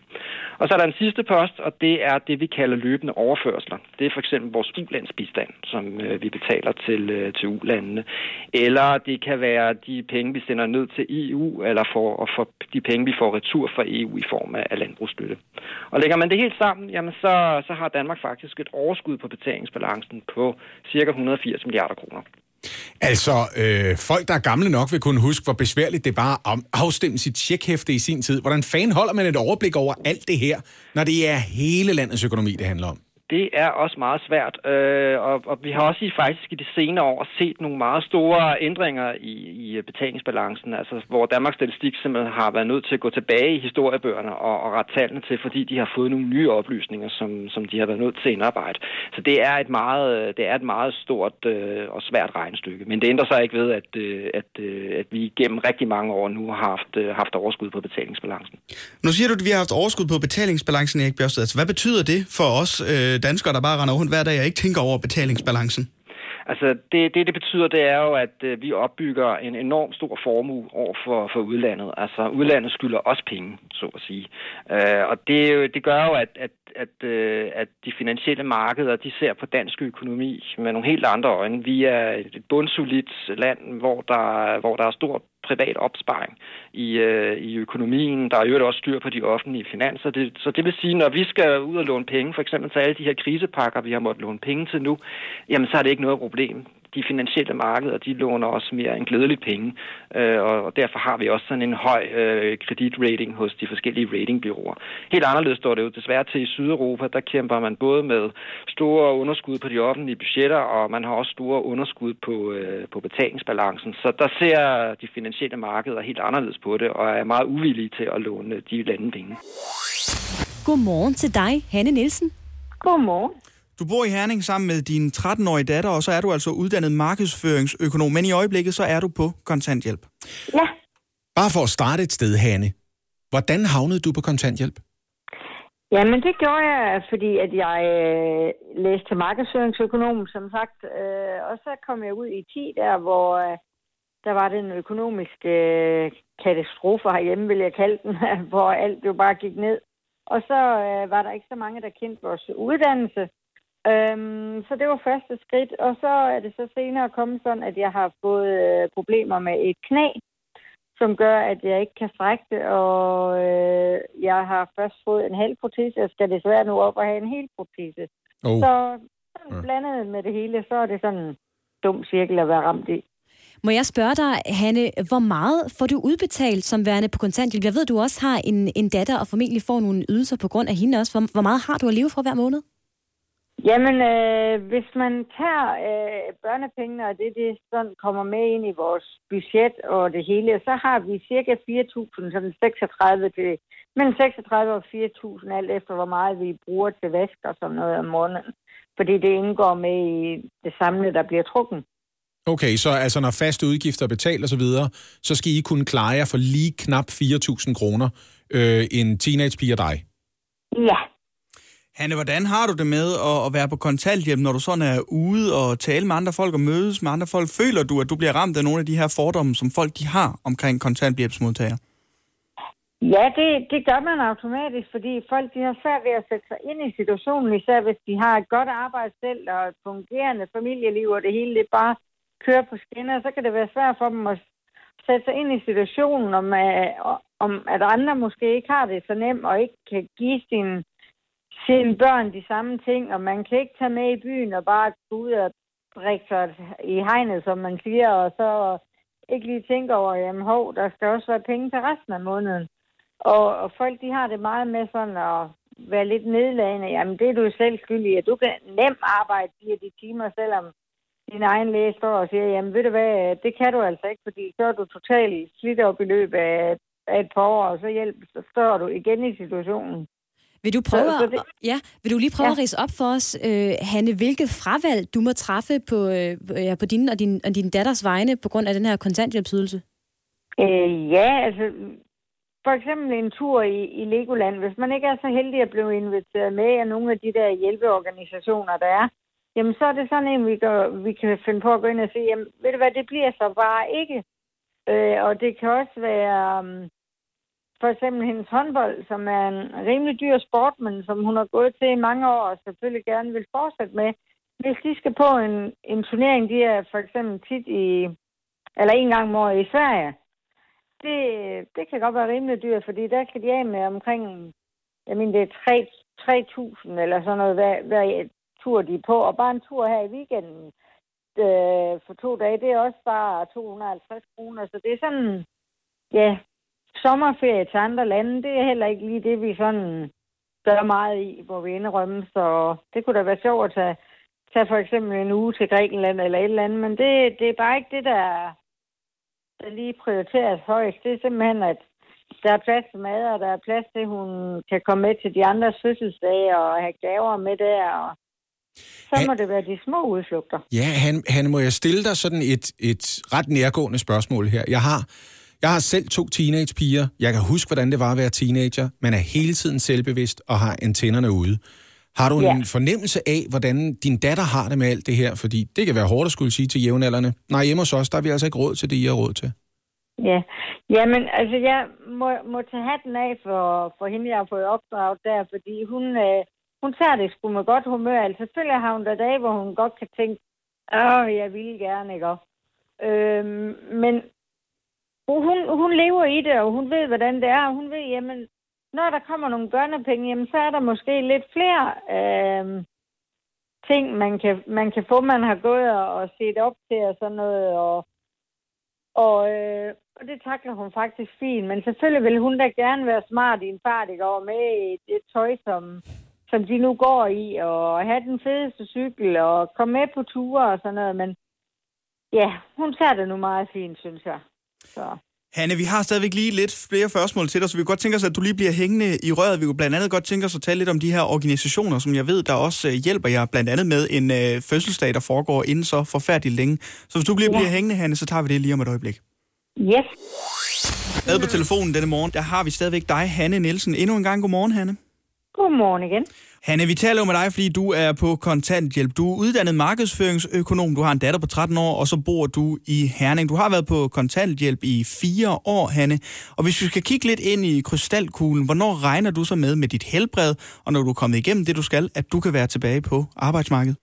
Jeg håber, når at jeg har overstået alle de operationer, der nu kommer her i forbindelse med, at jeg også har tabt 82 kilo på det sidste to år her, så skulle jeg gerne være tilbage igen til sommer. Hanne, du har jo været tilknyttet jobcentret i din tid på kontanthjælp. Hvordan har din oplevelse været med, med det sted? Jamen, øh, det er jo både positivt og negativt, fordi at øh, efterhånden som de kan se fremskridtet med, med alt det her vægttab og med knæet, og det hele det skulle forhåbentlig gerne blive bedre, så synes jeg, der er kommet en større forståelse. Men før i tiden, der synes jeg, at jeg var lidt ligesom en kastebold, der blev sendt ud til, jeg tror, jeg har været tre eller fire forskellige, sådan, hvor du lærer at skrive CV øh, på kursuser øh, og ansøgninger og sådan noget. Og så har man blevet sendt, sendt ud i sådan nogle prøve øh, jobs, hvor man kunne være et år eller et halvt år på, øh, på deres... Øh, på deres område, og så øh, lære lidt om området, men så med det samme, hvor de finder ud af, at når den prøveperiode er færdig, så, så bliver man fyret, og så snupper de bare en ny ind i firmaer på den ordning, som, hvor de kan få tilskud. Øhm, og det synes jeg, det har været sådan lidt kastebold frem og tilbage, og man vidste ikke rigtigt, hvor man stod, og man synes, ah, men nu har man været et år, og man synes, man har gjort sig totalt uundværlig, og nogle chefer har, har været rigtig glade for en og gerne vil beholde en, men så kommer det jo over fra, jamen det er der ikke råd til, fordi nu skal vi til at give fuld løn, og det går simpelthen ikke. Mm. Så jeg synes, jobcenterne, de har, eller ja, regeringen, jobcenterne, har været lidt for god til at, at give virksomhederne lov til at bruge den ordning der med, at de kan bare få en ny ind, ind i prøveperioder, og så, så slipper de lidt billigere om med det. Men det er jo også noget med, Hanne, at øh, du i din tid som kontanthjælpsmodtager har oplevet sådan en anden form for næstekærlighed, end du måske har gjort før. Kan du prøve at sætte et ord på, hvad det er, folk hjælper dig med i din øh, hverdag nu? Jamen, øh, det, det har jeg i hvert fald, fordi jeg synes, øh, at vi har så mange dejlige hjælpeorganisationer herhjemme i, i dag, som, som Dansk Folkehjælp, Røde Kors, Frelsens her, alle mulige, og private organisationer, som, som for eksempel Hjælpesporet her i Herning, som har ja, simpelthen været så gavmild og søge øh, hjælp til min datters fødselsdag her. Og hun har den 25. men som vi skal holde den anden. Og der har privatpersoner været så gode til at byde ind med alt muligt til hende, altså både i form af gaver og ja, kager og jamen, drikkevarer hvad du ellers kan bruge til sådan en fødselsdag der. Plus at vi selvfølgelig med hjælpeorganisationerne har været så heldige at komme med på en masse ture, hvor vi for eksempel lige har været i Legoland. Men det viser jo bare, at folk, de har altså bare hjerterum. Hanne Nielsen, jeg tror, at der er rigtig mange af os, som godt kan have en tilbøjelighed til at kigge på andre situationer og tænke, hvis jeg stod i deres situation, så ville jeg håndtere det super godt. Men man bliver klogere af at snakke sammen i stedet for. Så tak for at svare på vores spørgsmål. Jamen, det var der i hvert fald så lidt. Det du kender, det du vil vide. Morgen på Radio 100. Det er quiz-tid. Quiz, quiz, quiz, quiz, quiz. Jeg ved ikke, hvorfor jeg er så glad. Jeg taber altid den her quiz. Jeg er rigtig dårlig til den. Quiz. Jeg skal lige høre, har I øh, fundet jeres lyde? Det er jo sådan, I skal byde ind, når I har øh, et bud på et svar. Mm-hmm. Ja. Har du Ja. fundet din, Lasse? Ja, min den bliver denne her. Velkommen til pressemøde. Og jeg vil godt have lov til at svare på dit spørgsmål. øh, det kommer til at lyde meget godt, ikke? Ja, tak. Min, det er den her. Jamen, øh, min umiddelbare reaktion, det er jo wow. Ah, den er også god. De passer også godt sammen. Ja, Prøv lige, prøv lige at tjekke det her. Velkommen til pressemøde. Jamen, øh, min umiddelbare reaktion, det er jo wow. Må jeg låne en kuglepind, Oliver? Ja, det må du godt. have. Det er, fordi jeg skal lige notere Kan du ned. gribe? Ja, det kan, Kan vi jeg lige godt. teste dine Mine reflekser, ligesom vi gjorde i går ude på redaktionen? hvor du kastede håndsprit Hvad laver du? Sådan Det gik ikke ret godt. Mm. Men det er jo øh, den famøse fredagsquiz, hvor jeg har plukket fem citater ud fra nogle af de nyhedshistorier, vi har talt om i løbet af ugen. Du skal holde op med at vrænge, Oliver, det giver minuspunkt. det Nej, jeg brænger dig. ikke. Jeg sidder bare med en stor, øh, kæmpe ting i hånden. For at spille min lyd. Jamen, øh, min umiddelbare reaktion, det er jo wow. Stor Velkommen til pressemøde. Jamen, øh, min umiddelbare... Vi skal stoppe nu. Det kan jeg, det kan jeg godt mærke. Vær stille med de lyde. Prøv at høre. Jeg øh, læser et citat op, og så skal I gætte, hvem der har sagt eller skrevet det i løbet af ugen, og i hvilken kontekst det er sagt eller skrevet i.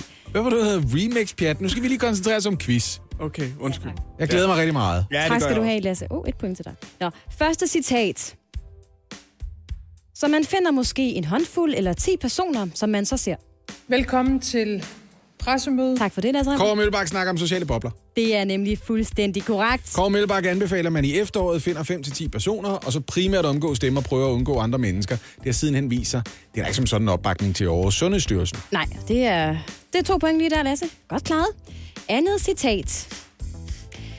Lidt sværere. Det er derfor med kæmpe vemod, at jeg må meddele, at jeg giver faklen videre. Jamen, øh, min umiddelbare reaktion, det er jo wow. Skal man kunne navnet? Han hed Michael Monberg, gør han ikke det? Og det var altså ham, der ikke var stærk nok til at løfte faklen længere, fordi han ikke har spist kød længe. øh, tidligere øh, frontperson for Veganerpartiet, som øh, opgav sin, øh, sin stilling. Det er efter, godt gættet. Ja, det er Efter de var... Øh, ja, havde samlet nok stemmer. til Efter de havde fået godkendt deres Ja. ja. vælgererklæring. Det Ja, er fuldstændig korrekt. Og hed han også være- Michael Monberg? Han hedder Michael Tak skal Monberg. du have. Det var nemlig Hvis svar skal være lige så langt hver gang, så kommer jeg til at trykke på den Velkommen til pressemøde. her. Og så kommer der Prøv en at høre, time ja, for det er gået op for mig, at det er jo unfair, at du har valgt en lyd med Mette Frederiksen, fordi så skal du jo vinde. Ellers så får jeg Socialdemokratiet på nakken. Ved du hvad, det har jeg faktisk slet ikke lyst til at snakke om det der. Den står nu 2-2. De lande, som havde høj influenzadødelighed de seneste to vintre, som for eksempel Norge, har haft en ganske lav covid-dødelighed. Velkommen til pressemøde. Tak for det, Aner ikke Lasse. Sasseline Sørensen. Nej. Nej. Det aner jeg da heller ikke. Er det noget, vi har talt om det De her? lande, som havde høj influenzadødelighed de seneste to vintre, som for eksempel Norge, har haft en ganske lav covid-dødelighed. Jeg vil sige... Jamen, øh, min umiddelbare reaktion, det er jo wow. Ja.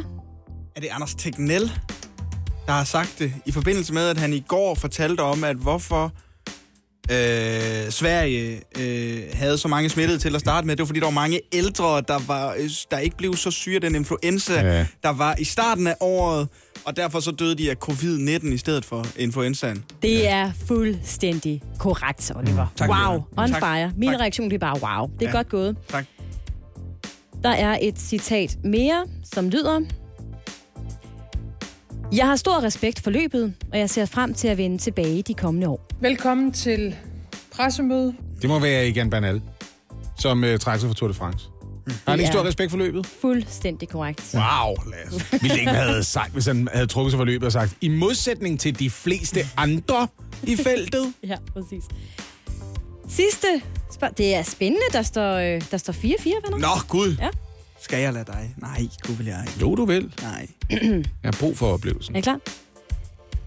Det betyder vel, at min stemme i debatten har været for voldsom og har skabt for mange ringe i vandet. Velkommen Jamen, øh, min til- umiddelbare reaktion, det er jo wow. Ej, er det en tej, så? Jamen, Er det- øh, min umiddelbare reaktion, det er jo wow. Hvad nu, hvis jeg kan hendes fulde navn? Ja. Sasseline Drejer Sørensen. Mm. Eller hedder hun Sørensen Drejer? Det ved jeg faktisk ikke. Jeg tror faktisk, Drejer Sørensen er Er det med Z eller med S? Jamen altså, hun har valgt, det skal være med øh, S og Z Ja, i, det er nemlig i rigtigt. fornavnet. Det er nemlig rigtigt. Det var et lille Ja. trickspørgsmål. Ja. Ved du hvad? Jeg er stor, og øh, du må godt få den. Okay. Ja, ja, ja. Jamen, øh, jeg vil gerne give det ene point til dig, og så står den 5-5. Det gør den synes jeg nemlig. er en god idé. Ej, men er I, øh, Det er Sasseline, der er blevet øh, udelukket fra Instagram i øvrigt. Historien. Det er nemlig fuldstændig ret, ja. Godt, jamen øh, et point til hver. Så det vil sige, at I nu står 5-5. Og nu er den slut, quizzen. Ja, det var det. What?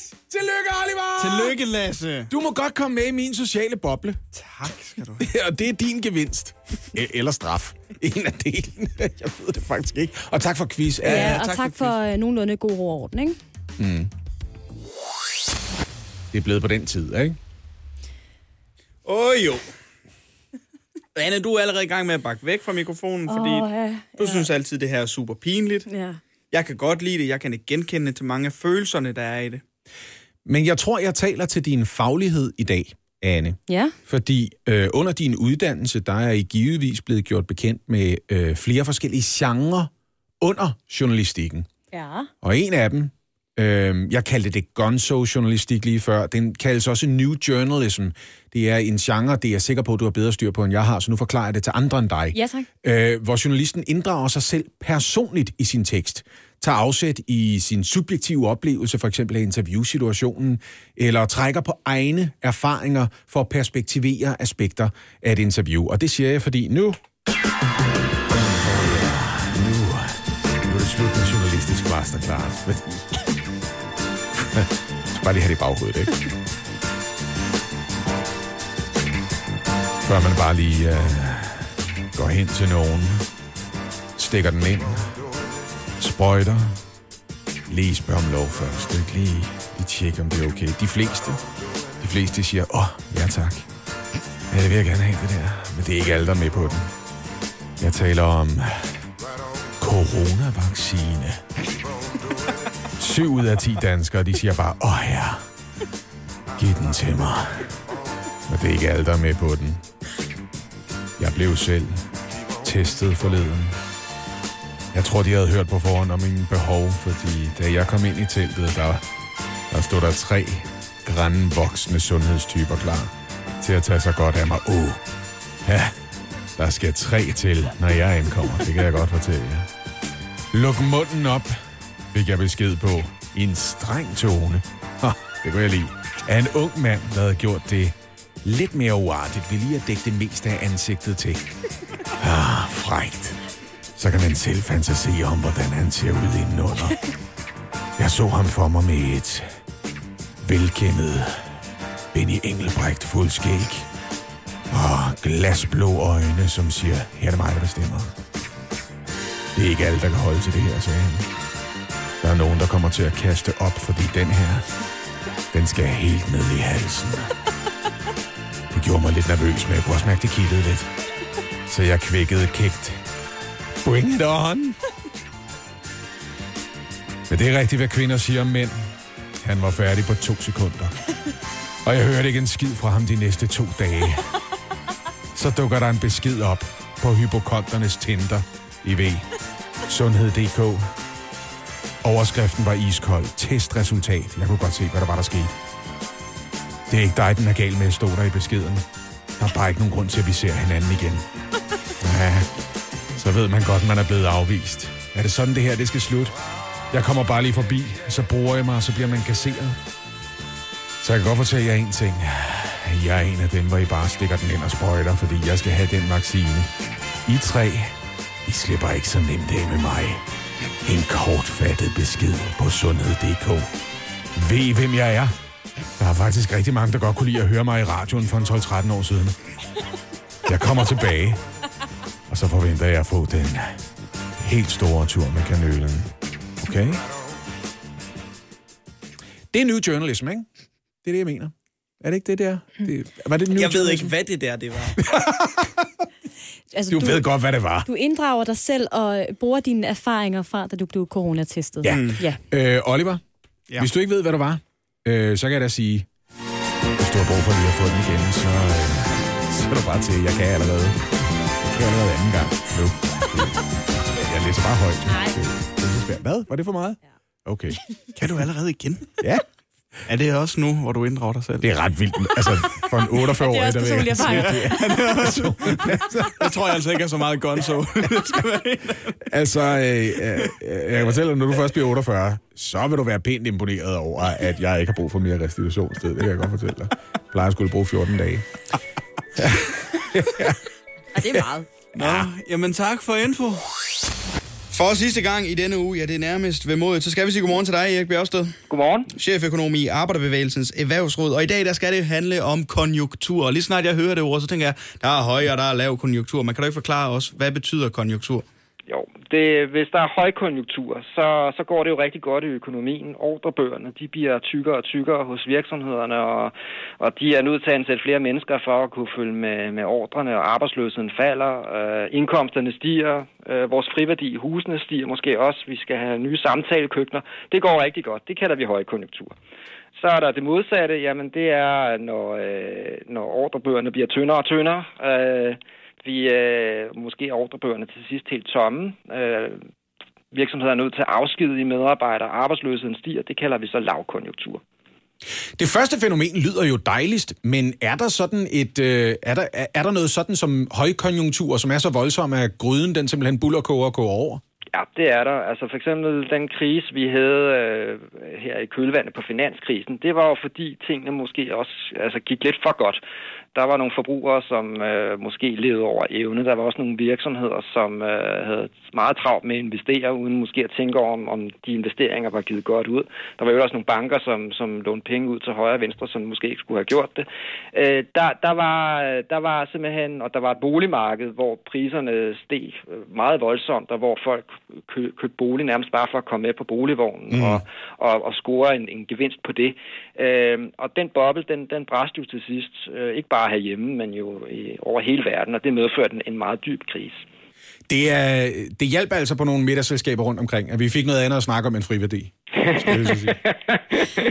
Jeg har lyst til at spørge dig, Erik Bjørsted, afløser højkonjunkturer altid lavkonjunkturer og omvendt? Fordi jeg synes, når jeg hører om konjunktur, så er det altid høj eller lavt. Altså, er der nogensinde noget tidspunkt, hvor vi bare kører derud af? Hvor Tilpaskonjunktur. Det, en tilpaskonjunktur, lige præcis. Ja, ja, altså økonomer taler om det, vi kalder en neutral konjunktursituation. Men, men det er sådan noget, der er lidt svært at at observere i virkeligheden, fordi som du selv er lidt inde på, altså en højkonjunktur afløses typisk af en, af en lavkonjunktur, og, og de kommer sådan i cykler. Så, så det er sådan lidt svært at identificere, hvad er lige en neutral konjunktursituation.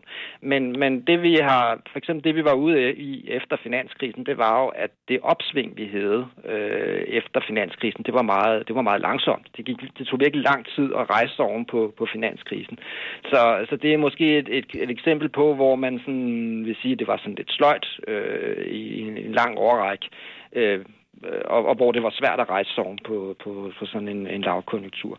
Nu er vi jo så i en ny krise, øh, og, og der er forhåbningen jo, at ja, det var en meget voldsom og dyb krise, men, men forhåbentlig kan vi også rejse os noget hurtigere oven på, øh, på coronakrisen end på øh, finanskrisen. Så det vil altså sige, at efter det 2020, vi har haft i år med et halvt år, hvor der, ja, vi nærmest ikke har ture og gå ud, betyder det så, at vi er i en lavkonjunkturperiode i Danmark i øjeblikket?